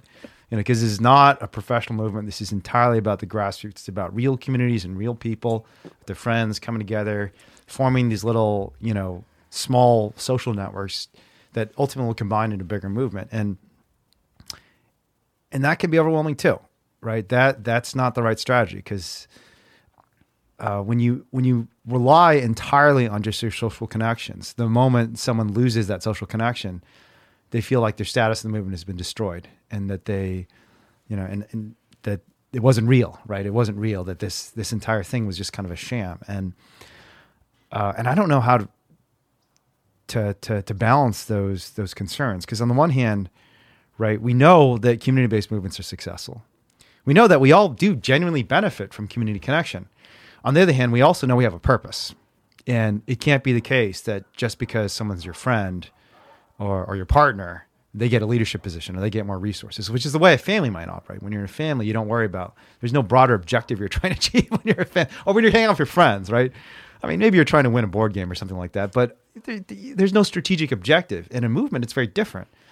So I, I don't know. I mean, how do you balance those things? And how do you think about like the fact that we do need these social relationships? We need to show people we care about them in order to build the solidarity we need to achieve change. On the other hand, this is a movement about change, not just about community. Yeah. Um, and like like holding like the people that I organize with a lot. They're like my really good friends, Yeah. and but then also you're now in a position where you have to hold someone accountable. Like Mm-hmm.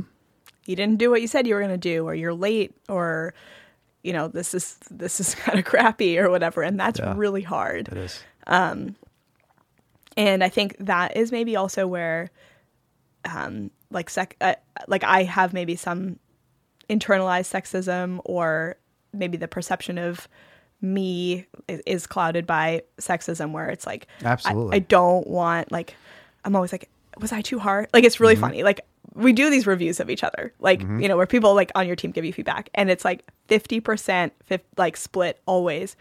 Be more of an asshole, be less of an asshole. Mm-hmm. Like it's like I'm like I don't know. Like how do you you know like some people are like you have to hold people harder, like do Yeah. this, and then other people are like you are too harsh. Yeah. And I'm like that is It's like hard. where do you like how do you how do you deal with that? Yeah, it'd be easier if it was just one way.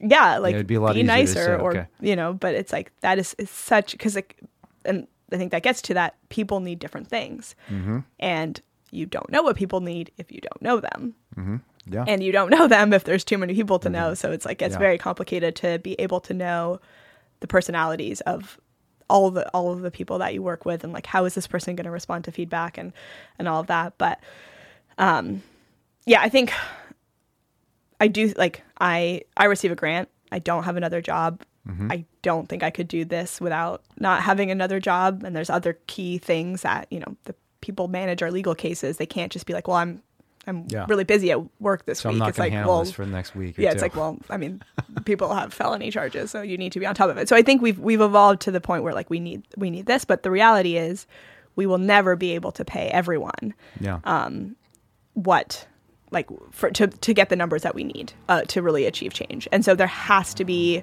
like there has to be some element of community in it, and there has to be some element of like the grassroots and volunteers. So I don't think we can ever just be this like very professional organization that does this nine to five thing and then goes home. And so there, um, I guess I would, yeah, I don't know which I'm like, do I lean more to the professional side or the community side? I, I don't know, but um, I, I don't think we can just say the community is it's, it's hard and it's messy, so let's just not like it is hard and it is Mm-hmm, is messy, but it's yeah. worth it because I don't see how we can do it without this. But then it comes comes with so many challenges, um, for for sure. Yeah, it's hard to beat these big corporations at their own game. Yeah, raising like- the money that they have and hiring the number of workers they have. I mean, even Smithfield alone. I mean, I, I just read that Amazon, for example, one of the targets of our campaigning, I think they've now hired something like a million people just in the last I, eight yeah, months. I think they had the hi- largest absolutely hiring. absurd. Yeah. Yeah. So like one out of 300 people in this country was hired by Amazon in the last it's in the last six months or so. Yeah. It's just so it's scary. I mean, how do you beat that if that's your game? and of like course you're not going to pay people like like the the grants that people get that I get is this is like Yeah. minimum wage. I think it might be lower than minimum wage if you do the Berkeley. math. No, I think you're like right. so it's like this has to be a labor of love. Yeah. You know, like it's not like no one is going to be like, yeah, sign me up. This is like a great financial decision. Yeah, yeah. So make, for those of you who don't know, Almira gets a thirty-five thousand dollar grant. It's a grant, so it's not conditioned on anything.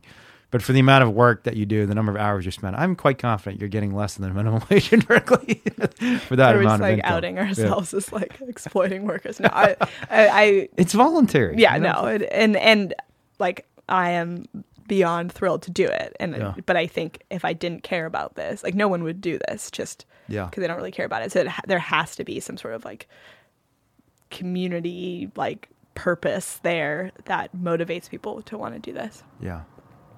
Yeah, I think the well, actually, let me let me just ask you about this. I mean, so one one hard part of the about the work we do is just balancing some of these strategic objectives and the fact that you have to be pushing on our mission while also caring for not only these 200 chapter members, but all these organizers internationally and all our supporters who are not chapter members. And as Almira said, the chapter member bar is actually fairly high. You have to go through a three hour workshop. You have to, you know, meet certain criteria in terms of activism engagement in order to become a chapter member. But what are some of the other obstacles you felt like you had to deal with since you stepped up? I mean, you've always been, well, not always, but for a long time now. You've been on a leadership team since 2014, 2013. I don't even remember when it was. Probably 2015. 2013, 2015? 2013. I had done one protest. Okay. Because but you we met you at the forum in 2013, right? There was no forum in 2013. Was there? Okay, so Yeah, you're forum one was year a- behind. Okay, so forum first year was 2014, really? Mm-hmm. Huh. For some I'm like thought- 99. Oh yeah, you're right. Because we just, I mean, yeah, there's no forum. Like my first 2013. DXE protest ever was was, December 2014, 2013, and I think that was like maybe a couple months after Yeah. y'all had done the first Chipotle. You're right. You're right. You're right. Because yeah, in 20 in 2013, the big thing we did was called the Earthlings March, where we organized all these cities around the nation. But that was before we had any sort of global network, so there would have been no reason to have a forum. Yeah. When we didn't even have the relationships And beyond the Bay Area. Vancouver didn't participate in the Earthlings March. Yeah, I don't think okay. you knew anyone there. Yeah. No. But what what are some of the other challenges you faced since stepping up Yeah. as like a, a movement leader? Well, the pandemic was one. Yeah, for sure. I don't. I don't think we knew that was coming, and all of a sudden, you know, we had like we had a pretty good strategic plan for 2020. Like we're doing a lot of things, And everything goes to hell. And then it's like, you know, and of course, naively, I'm like, okay, we can do this. It's just like two weeks, you know, like Mm-hmm. of March, where we're just going to move everything online. We're going to host it. We're going to host an online training every day to keep Uh-huh. the community engaged. and like then it's like now it's November, almost December. Thank it. God we're not doing daily trainings anymore. Yeah. realized that wasn't very sustainable, but being able to adapt to that. Yeah. Um, was was very difficult and you know one of the things that we kind of rally around and is like the high point of every year is the animal liberation conference and it's like where we're going to do the amazing actions and develop all these new leaders and we just couldn't do it. And i mean we did it online and i think it was amazing for an online event but it's just never like it's never going to be the same as as what it is in person. So that was really hard. Um another thing is just knowing all the different things that are going on and trying to like keep up with all the various things. I think before it's like, well, someone else will kind of, you know, like someone else is figuring that out. And now it's like, oh, I got to think about fundraising and our legislative stuff and the community. Like now I'm like, I switched roles so many times Yeah, because it's did. just like, you're just kind of like jumping to like whatever hole needs to be plugged, which I think is kind of your experience because you were on every working group at some point. Yeah. But before, I'd really only done um, like direct action stuff. So I was in mm-hmm. like the direct action committee and the protest team. That's what I was doing. And now it was like, all right, you know what? You need to, just, I'm, I'm going to do fundraising. So we're like, all right, I have no experience with fundraising, like at all. I've never, like, I think I did a walkathon as a child, but like, this isn't like, and I'm like, all right, now I lead our fundraising team. You know, Yeah. Of course, Priya is like doing a ton of the work, but I've never had to think about that. And then it's like, okay, and now all of a sudden I'm like really involved in community stuff, which is, as you said, like not what you would have thought at all. And, and now I'm like, okay, this is what I'm doing. And, um, you know, the development working group and supporting community and outreach teams. And I've honestly just kind of not done all that much direct action stuff, but anymore because like we have other people who can lead it. But I've just I think that's one thing that you realize when you are a leader is like you just need to just do what needs to get done and Yeah. jump into it and the, the buck kind of stops with you. That's probably is that a i don't know where that it's probably some sort of speciesist expression. It might be. Um, so yeah that has been a challenge um, doing the things that i don't have that much experience doing. Um, and then of course yeah like we've as always we've had a lot of haters Yeah. um, trying to say all sorts of horrible things about about us. And i probably am a little, little conflict averse i'm kind of like oh that's happening i'll just ignore that Yeah. and someone else will address it and that's not really a situation. like i can't really do that anymore so Yeah. that's one thing i've had to be able to really step up and do is i'll have the hard conversations or i'll try to address this or I'm, I'm aiming to do that i don't always do it and i don't always do it well but Yeah. i think in the past it's kind of been like wayne's job Mm-hmm. um, the thing that no one else wants to do well wayne will do it and now Yeah. it's like it's all right well mira will do it Yeah. damn it this sucks yeah. um, but it, overall i've just my like my confidence the first like three or four months of it was like really shit really. um, I mean, like, yeah, people were like, "You need to be more confident." Like, Huh. everything was like, "I don't know, this is probably a terrible idea." Blah blah. blah. And and now I still, I'm like, still very like, sometimes I'm like, "What are we doing?" I don't know, but I do feel like, wow, this is. Um, I feel way more confident, Good. and I think it's That's awesome. honestly just because it's like someone you could kind of. I didn't, you didn't get like thrown into it, but you kind of get thrown into it, and I think that has made me remember that the best way for people to learn is just doing, doing it, things. yeah. So just like, you know what? Let's just throw these people in these roles, and unless it's something where it's a life or death situation, like let's see what happens. Yeah, and and sure. that was a good reminder because I think I hadn't maybe had to take on a whole different role for a while. I was very Yeah, yeah, yeah. comfortable organizing my protests Yeah. Yeah. and telling other people how to organize you protests. did a damn good job at it. So And now I it's like, understand why okay, you're comfortable. Now you need to raise a million dollars and try to build our community. Yeah, and you've done it. I mean, you've done a really good job. We have, uh, I think, the highest number of chapter members ever, and I think your fundraising has done extraordinarily well, even better than last year.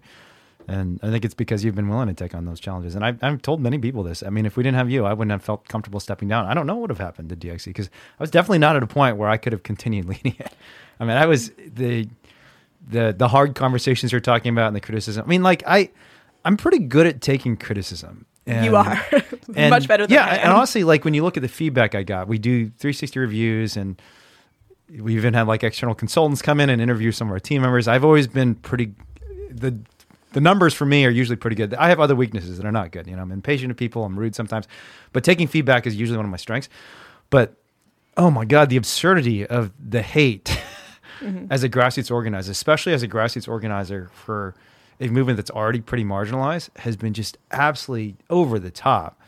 And I think I think that is as much as I'd like to think oh, I'm a tough guy, I can handle criticism. That was part of it. I was just kind of, you know what? I'm just kind of tired of this. I'm tired of dealing with so many people saying all sorts of things that are clearly false and inflammatory and hateful.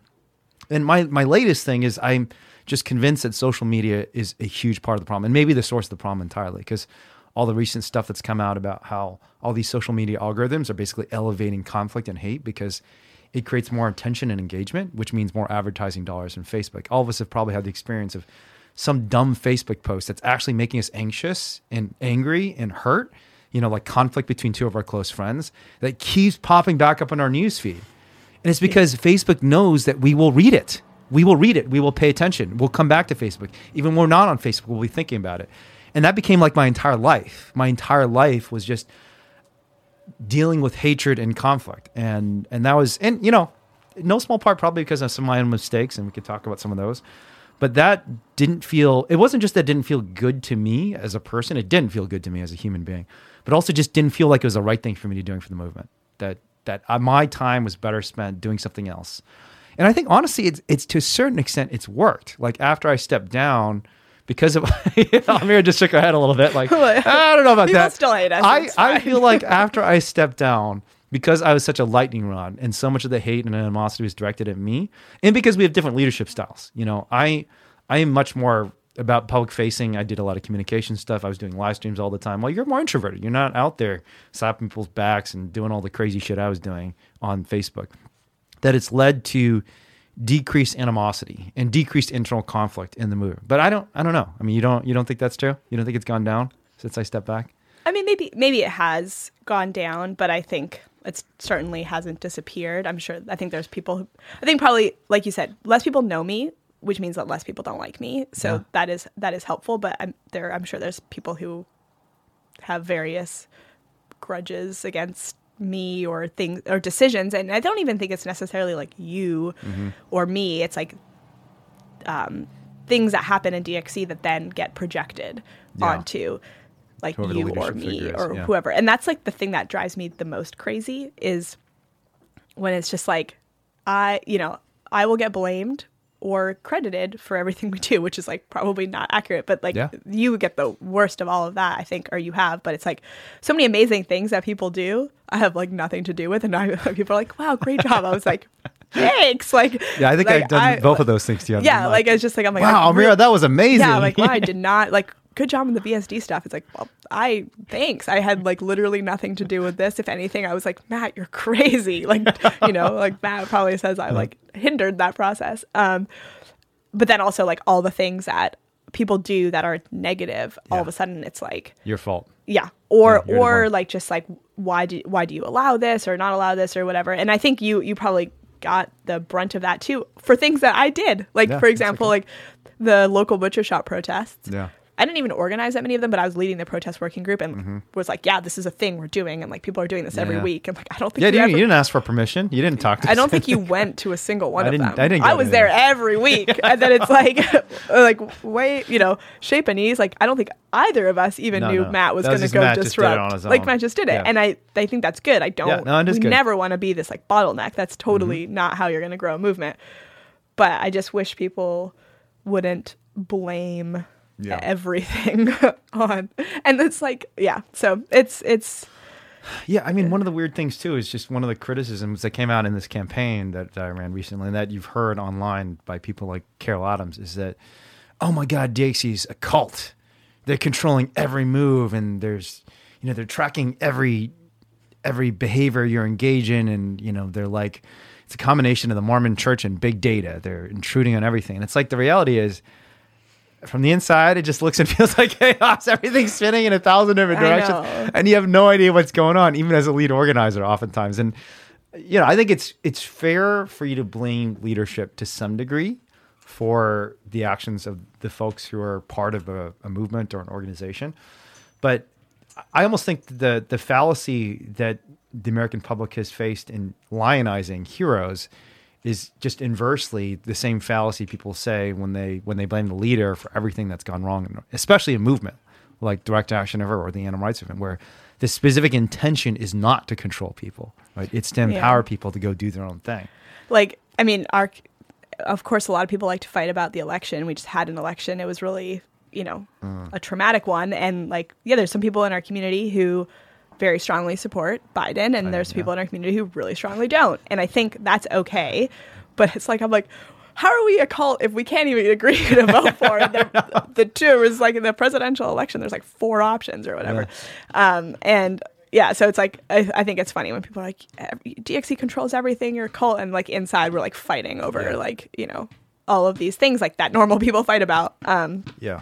and um, I yeah, I think a lot of the a lot of the cult accusations come from seeing a community where people aren't used to seeing a community. Yeah. It's like, oh, this animal rights thing, like, but they're like they're like friends with each other and they like eat together and they like sing songs. Like that's weird. And it's like, Yeah, well, yeah. it's not really that weird. It's like what a lot of other communities do, but I don't know if there there had been this community and then there's like this weird Asian guy who's leading it and like he's Yeah. you know, like I, I don't know, like I don't think Yeah. those are necessarily conscious thoughts that people have in their head. Yeah. Um but then It's just that's strange. like yeah, because hate our tactics, hate the disruptions. Like I do get that, but then like the cult thing is one thing that I'm like, well, I really don't.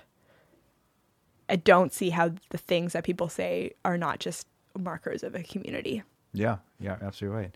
And I think, I mean, we've talked about this too. There's some deeply ingrained misogyny in some of the cult allegations because uh, it, it just, people do not believe that there could be a set of women leaders driving people to do some of the, you know, macho masculine things. I'm, I'm putting air quotes up because I don't, I mean, especially if you look at our actions. But even if our actions were macho, I mean, it, women should be entitled to do quote unquote macho things, but oftentimes they're not. But the idea that there's a set of women who just voluntarily decided, yes, we're going to take direct action. Yes, we're going to get arrested. I think there's some folks like Carol Adams that just don't believe it. They think there has to be some male figure who's behind it all. And I know you've been frustrated with that at times. where It's like people even like people give me credit for things a year and a half after I stepped back from leadership that I don't even know happened. They come up to me and say like, "Wayne, congratulations on the incredible action that happened yesterday." I'm like, "Oh, uh, what action? I don't know what's going on." Yeah. So- Yeah, if you look at the, you know, kind of like buckets of work that we do, all of them are led by women. And I Yeah, there are. is incredible men and non-binary people in DXE who do like awesome Yeah. stuff. But like yeah, it's like come on, let's have a little bit of credit that it's not just like this one male cult figure telling us all what to do. Like Kitty leading the community efforts and she's been doing that for so long. Um so successfully like supporting people in our community and Priya doing fundraising and Cassie leading communications and Tanya's leading direct action committee. Um but yeah, it's it, yeah I, I don't know like I, I- yeah i don't know if people like don't believe it or they're just like trying to find a way to like not like us and that's like Yeah. an easy out or something i'm, I'm not sure but yeah Yeah, I, I think it's that people don't believe it partly. They just don't believe that there are women in this movement who are this strong and that tough because of all the stereotypes people have about women. And if you look at the, the history of the animal rights movement too, all the ALF style stuff, it's almost always male figures who are renowned, you know. And I'm not faulting these individuals because they're part of a, a sexist system themselves, but people like Peter Young, you know, even Ronnie Lee, all these historic figures in the animal liberation front who do direct action, it's almost always men. And so the idea that there could be women who are actually leading and driving this. And and the funny thing is, the direct action committee historically has been almost entirely women. The protesting that's doing some of the most militant, aggressive stuff, I think, has been probably at least 80% women in its entire history. Mm-hmm. And yet people still say, oh, it's a man holding the strings. It must be a man is controlling this. And it's like, no, the men are wimps, actually. We're the ones saying, no, this is too aggressive. Please, let's be nicer. You know, so it's, Yeah. it's a strange thing. I mean, and one of the hardest things, I mean, that I think it'd be interesting for us to talk about too is just these sexual harassment allegations. I mean, how how have you handled that as as a as a woman leader and someone who's a survivor yourself? That's got to be super hard. Like specifically when you feel like it's all these women working so hard.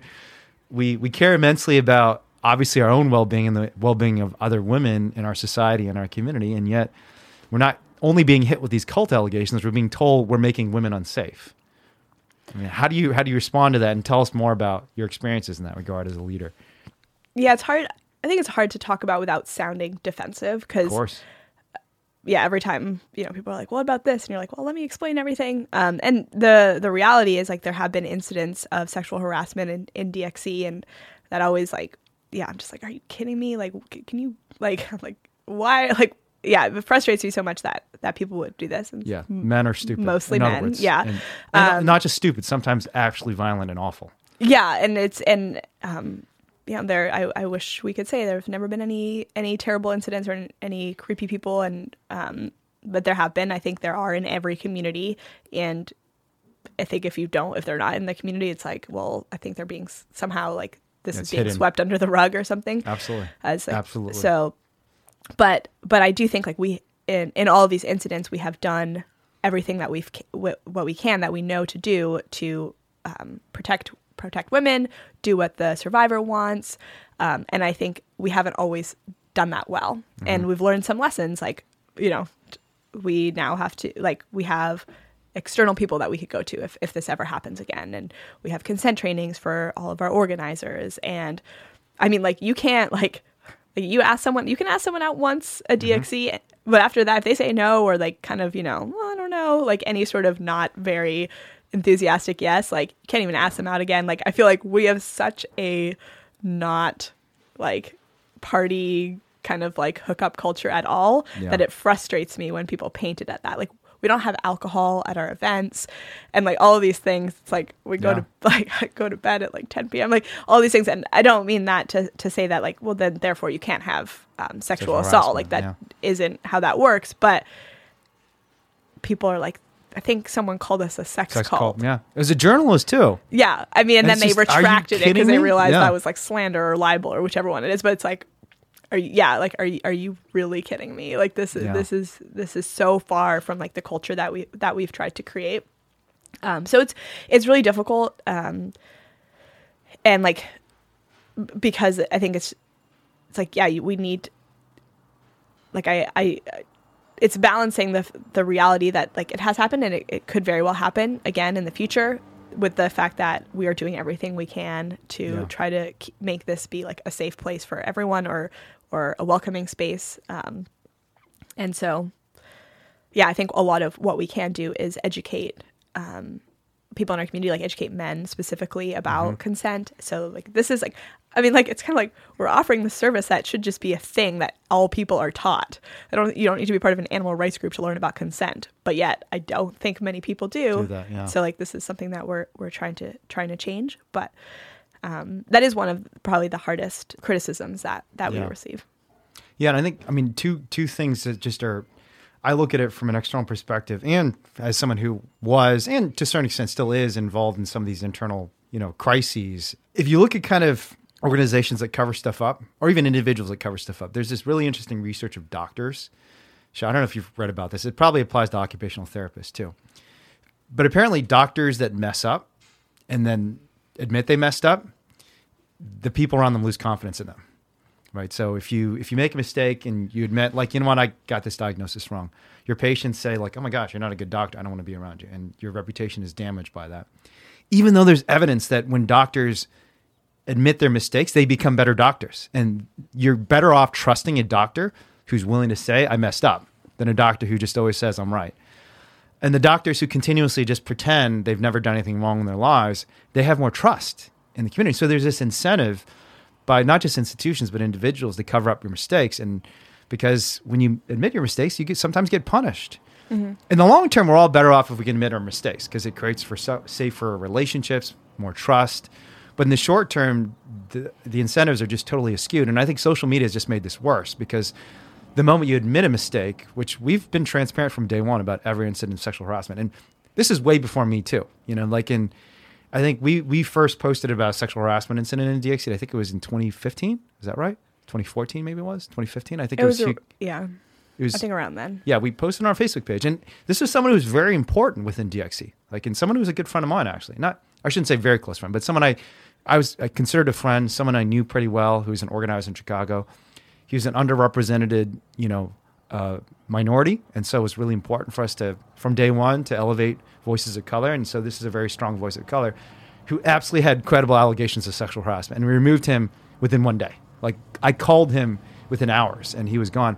But then we posted about that instead of it leading to a dialogue in the movement and and you know and thoughts about okay what could we've done to prevent this it was just people attacking us for for admitting that one of our organizers had engaged in sexual harassment when as you said sexual harassment is everywhere and the only places there are they're not admitting their sexual harassment are places where they're covering it up they're absolutely just covering it up so i don't i don't know how to balance those two objectives but it's tough i don't know if your thoughts on this have changed at all do you think we should be more transparent less transparent somewhere in between i guess uh, yeah, I don't know. Being, I think like even on like a personal level, I think it's like the same dilemma that you face in a leadership position is like how vulnerable do you, wanna be? do you want to be? Because I think if you never show vulnerability as a person or you never show weakness as an organization, like like people are like this is like not a This human. yeah. like this is like Yeah. like you know, and the same thing with like DXE for like nope, we've never we are 100% perfect. We've never made a mistake.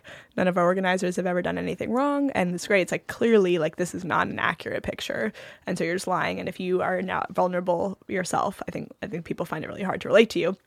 But then like I think you can kind of be um and I, this is like the feedback that I personally got when I was first in the position of lead organizer where I was like, I like I'm like, I have no confidence and like y'all like I don't know what I'm doing. Like this is I'm a hot mess. Like everything people are like, You're it's like a little too vulnerable, like because now people have no confidence in you. Yeah, no, You know, you're like- the doctor who's showing your mistakes. yeah, like it's like you Even though like, you're making you need to be yeah. like people need to look to you and be like, we got this, Mm-hmm. and so there you can't be too much. And in the same way that it's like every like every Yeah. little thing, like this one person said this wrong word or like this fight happened, and then you like blow it up on social media. I don't think is is the yeah. right is the right answer.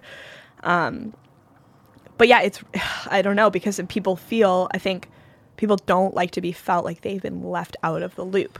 So, you know, people who are in the community and then they hear some allegation and then they're like, why didn't like why didn't I know about this or like why didn't you tell me this thing? It's like, yeah, I, I don't know. There's always so many things happening. I feel like I could have like a running dialogue of like stream of consciousness to everyone in our community like this is happening now like not with conflict but just in general with all of the things that we're doing and that's clearly not the answer so um yeah i think having i mean maybe having open spaces where people can have you know can can answer questions and just like Yeah. having opportunities for people to to like bring what's on their mind is important. Um, now that we're in covid times i've been doing this online like every month or two just like having a space where i'm on zoom and people come with their random questions or concerns or, or feedback. Um, having people be able to sit in our core meetings at least as opportunities for tr- for transparency. But um, yeah i don't think we ever want to feel like we're hiding things from people Definitely not. Yeah. Um, but yeah those are like all these dilemmas always that you're faced with when trying to kind of be one of the leaders of a community Yeah. If you could say one thing to your critics, what would it be? What's the most important thing that you think folks don't realize about direct action everywhere and, and maybe even you personally that they should try to realize?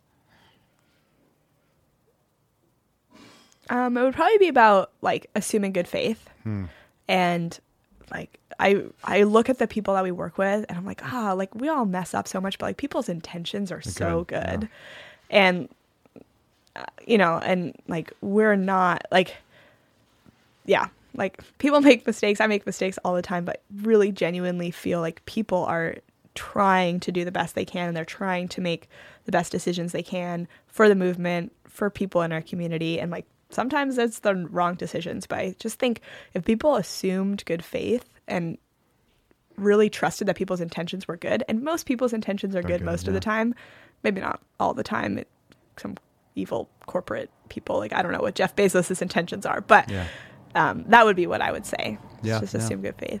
Yeah, and that's so hard in an era of conspiracy theories where, I mean, we're basically taught on YouTube to assume bad faith about everything. Everything is a lie. Everything is about some cabal of people are trying to hurt you and hurt everyone else. And and because that gets clicks, it's it's just not as interesting. Like if the story is, oh, somebody an inadvertent mistake and this disclosure wasn't made, but it's because they forgot to hit the send button. That's not nearly as sexy as they're trying to hold a secret and they're hiding it from people because they know they're evil doers and they're going to keep doing it. So mm-hmm. it's just that's not what gets people watching on YouTube. So I don't I don't know what the solution to that is, but Maybe that's why our YouTube channel is not that good. you, know, you don't reveal it.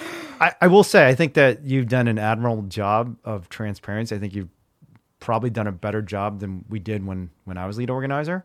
Uh, partly because you're just more organized than me, to be blunt, and and I I feel very much in the loop, and I think that more folks feel in the loop than they did when I was lead organizer. So I think whatever balance you've cut, I think it's been reasonably reasonably good. Not saying there aren't going to be some folks, because I mean, whatever you decide to to cut cut that balance, there are going to be some people upset because some people feel like you're oversharing, some people feel like you're undersharing. So you're trying to just hit that sweet spot where you're, where you're basically satisfying the basic needs of your stakeholders while not oversharing and over elevating conflicts or, or tensions or mistakes. And I think you've you've managed that balance pretty well. Another question I want to ask you is how do you think you've changed in the last two years as a result of your experience as a movement leader? Do you feel like a movement leader at this point?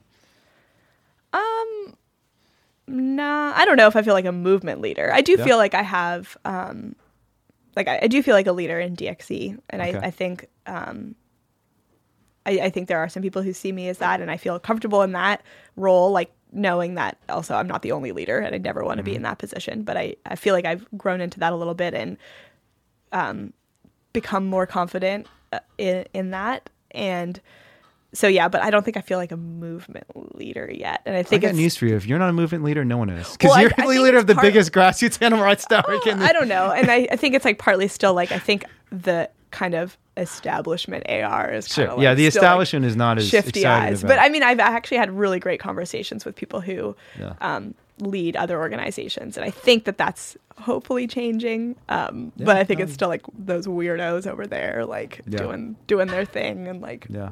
but um yeah so i think that um i think the confidence has changed i think i have become more extroverted Hmm. and more comfortable talking to new people, less overwhelmed talking to new people, um, which just goes to show that you really can develop those skills. I think I was Yeah. kind of like put into that per- position of like, all right, you're doing a lot of community stuff now, so like make it happen. And um, I've, you know, that that that actually worked out, and it wasn't as scary as I thought. So I think What tips would you give someone else who's trying to build that confidence and ability to relate to other people and connect with them?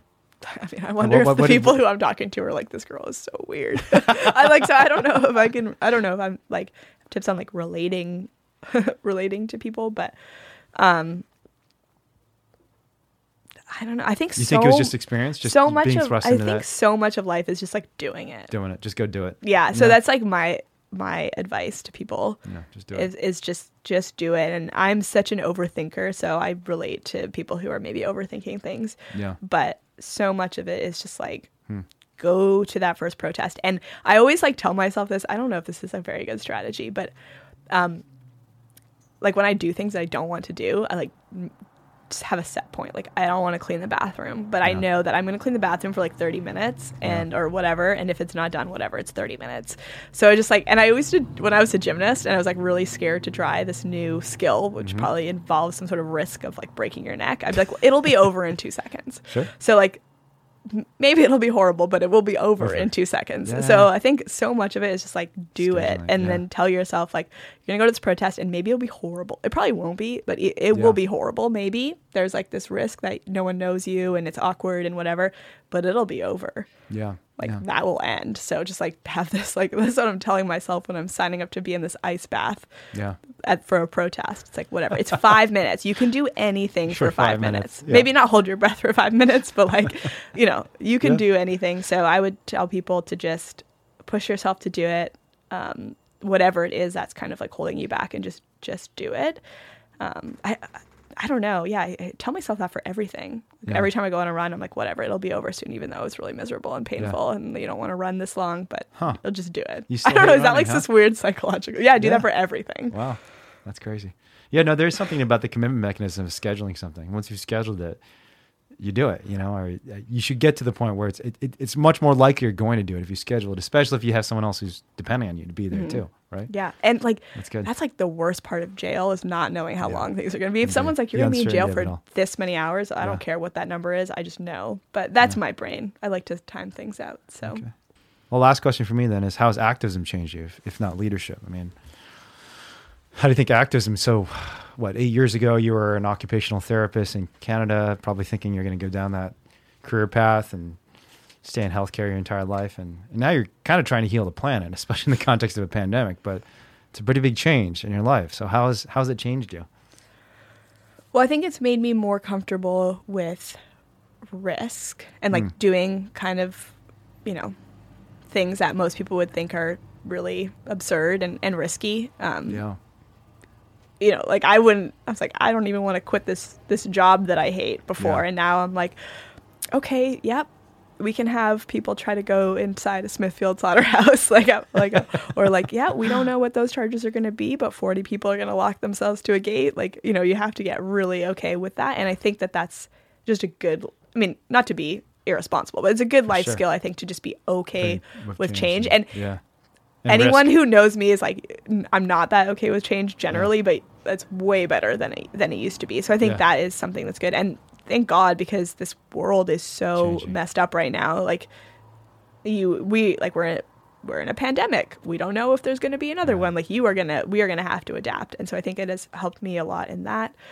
Um, and yeah, I guess also just seeing like the goodness of people. Like I said before, like like holy, cr- like there are some really amazing people. Yeah, there are. Um, and pe- like people do. Like, like even like this morning, like we were had this online meetup, and like this one person's like sharing their story, and like I've known this person for years, but like, wow, like this person has done so many amazing things, and they're they're such a like like an incredible person, and I I feel like that like activism has um, made me see that most people are like very good and altruistic. They just Yeah. need to kind of like that just needs to be like tapped into a little bit. Mm-hmm. Not that like I didn't know that before. I have great friends and family, but maybe you don't spend your whole day thinking about like how can you tap into the altruism of the average person. beings, so, yeah. but yeah, and just like opportunities.